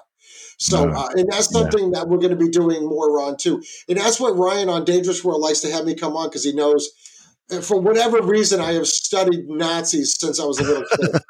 for some Did- bizarre reason or Did the whatever. Nazis go to Agartha? Do you believe that the, the Nazis escaped to the Hollow Earth? What do you Like, uh, like- believe on that? Okay, okay. Well, hold on, hold on. 100% yes, they did. Hundred, per- yeah. Well, I'm dying on that hill. I'm a big, I'm a big Oh, Hollow yes, Earth dude. guy. I, I love the subject of the Hollow Earth. yeah. Uh, and I also like the subject of uh, Hitler escaping, which I firmly believe he did. Yes. And I believe, uh, and, it, and this all comes into the Nazi bell too, and Yeah. where these people just disappeared. All that Nazi stuff is very, very, extremely interesting to me. And, uh, and, and, and it, of course, that's tied in with Himmler and the occultism. Uh, and Yep. the SS and all the magic and the Vril Society and all that. And, and that's a lot of stuff that I know about. So that's why people like to have me on and talk about that stuff. So, so, but we're going to start getting into some more weird stuff. And I noticed that our listeners kind of respond to the weird subjects like Yeah. really well. Weird is good. Yeah. Weird, weird is really good. Yeah, like when we see how many listeners we've had per podcast, you know, you know, after a month, like we'll check them after a month, like like like the Hollow Earth, uh, not Hollow Earth, Flat Earth show Flat with Earth. David Weiss, that was huge. Yeah. For us too, Yeah, we- actually. Yeah, and, and then Yeah. we did, and then we did one on uh, simulation theory. That Mhm. one went through the roof. Uh, Welcome to the Awakening. That's another good episode that went through the roof. So, so our people, our people like to uh, like the weird stuff, uh, and, and we like the weird stuff too. So I think we're gonna we're gonna start doing more uh, more I- shows on it. Yeah, and I I think I like talking about politics just because, if anything, it's just it's just entertaining and it's hilarious to pay attention to the stuff that's going on. Honestly, it's like a clown show. It's Yeah. theater. It's theater. It's just it's funny. Yeah. I think a lot of people Yes. are getting the COVID fatigue though, and they're tired of hearing everything about COVID. So when they see Oh, 100%, podcasts that are yeah. finally about something else, they they tend to gravitate to it more. And the flat Earth Like, topic is a huge God. subject everywhere. Everybody's talking about it, and that's a big debatable subject too. But uh, Big Uh, time, big yeah. time debatable. it's yeah. fun. It's fun. I like to hear about it. I like to. Uh, I watch videos about it all the time, but uh, I don't. I still don't. I don't subscribe to it or nothing. But Yeah, but well, it's like- like I- interesting. like I told David Weiss, I'm agnostic about it. You know what I mean? It's it's like it's like it, could it could it be? Yes. Do I think it is? Not really. But but it, but but like you say, Dan, it is a very interesting subject. And Yeah. when you see when you see the evidence put forward, it's very compelling evidence. it And. David Weiss, as far as I'm concerned, is like the head guy in this whole deal. Uh, so, so when he talks, He's very convincing, and and and he puts out the information, and it makes sense. That's the scary part. You know what I mean? It makes sense, and that's that's the part. Like He has an answer for everything. You can Yes, logist- yeah. you can logistif- logistify, which is a word I'm hoping is a word, and or I'm claiming it now. Is that like anything though. What's that? Oh yeah, you can. You can make an argument up. You can just invent something and make arguments to convince people that it's true. Yeah. And that's where the word psyop comes in. Well, see, my problem Word. with David Weiss then is is that uh, you can only accept the information that he gives you because every other source of inf- information is corrupted. So that leads you only to one destination, and I, I think that's a problem. And Yeah, he no, also I- said, I "Cool story, you. bro." When, when you do try to ask him a question, like my big question when he was on the show was why the lie? Yeah, And he was like, "Oh, it's for control." All right, so they want us to think we're on a globe Earth to control us more because they could control us if it's a flat Earth too. I mean, what's the difference, yeah, exactly. right? Yeah, yeah, and it all comes down to Bitcoin for him. Oh, Wh- Yeah. which I feel sometimes is just another psyop. But Oh, whatever. absolutely. Uh, I don't own any Bitcoin just for blockchain- Yeah. Oh, you you should get into Yeah, some crypto though. I mean, I do I do suggest it. I do suggest getting Oh, I at didn't, least some. I didn't say I wasn't early. into crypto. I'm not into Bitcoin. Okay, okay. So, uh, but anyways, yeah. So so we'll uh, so so I guess we'll plug our show now. yeah. Go ahead. I was going to say, tell the good people where they can find you. So you can find me on OnlyFans at Buck Nasty Triple X sixty nine, and uh, yeah, premium content. He's got a ninety percent off sale going on right now through Christmas. I have a you know like I think three subscribers. They're all Ron's different social media accounts. Uh, yeah, there you go. Okay, so Buck, Buckley tries to remain as anonymous as possible. Although although he does have followers on his Instagram from people that figured out who he was from listening to the show. So uh, so so that's cool. But but yeah, I'm easy to find on Instagram. That's where we all found each other. Uh, Instagram, Ron from New England, all one word, and uh, the Wicked Planet podcast. Uh, also on Instagram, and uh, our show, the Wicked Planet podcast. It's uh, you know it's yeah. moving along. It's doing good. We thank everybody for listening. We we really appreciate, and, and we really love getting on other podcasts like this Swapcast we're doing tonight. Yeah, Like, we fun. really enjoy doing that. Uh, this is the first time we did it with Buckley and I together, actually in the studio. Uh, which which I think which I think we're going to set up, and we're gonna, probably going to do that more often. We're probably going to do that more often. It's just I got to get him out of his house more than one night a week, which I understand is difficult. Yeah. Either that, or I'm going to have to buy him an iPad, which we've actually talked about, uh, because he Not was such a cheapo. You should see his phone, dude. Dude, I have an It iPhone looks- it 7. looks- it's great. It looks like I ran over it with the front end loader. I mean, literally. It might, That's be, how bad it might be falling apart. Thank you guys for joining us. And uh, you guys can uh, check out their podcast, The Wicked Planet. Check out Ron from New England on Insta. And uh, go get naked with Buckley on OnlyFans. Feet pics. and uh, thank you, Fire Tribe, for listening to the show today. And if you're not you, down Sean. with that, we got two words for you wake Wake up. up! Wake up. Wake the fuck up, you motherfucker! Wake up.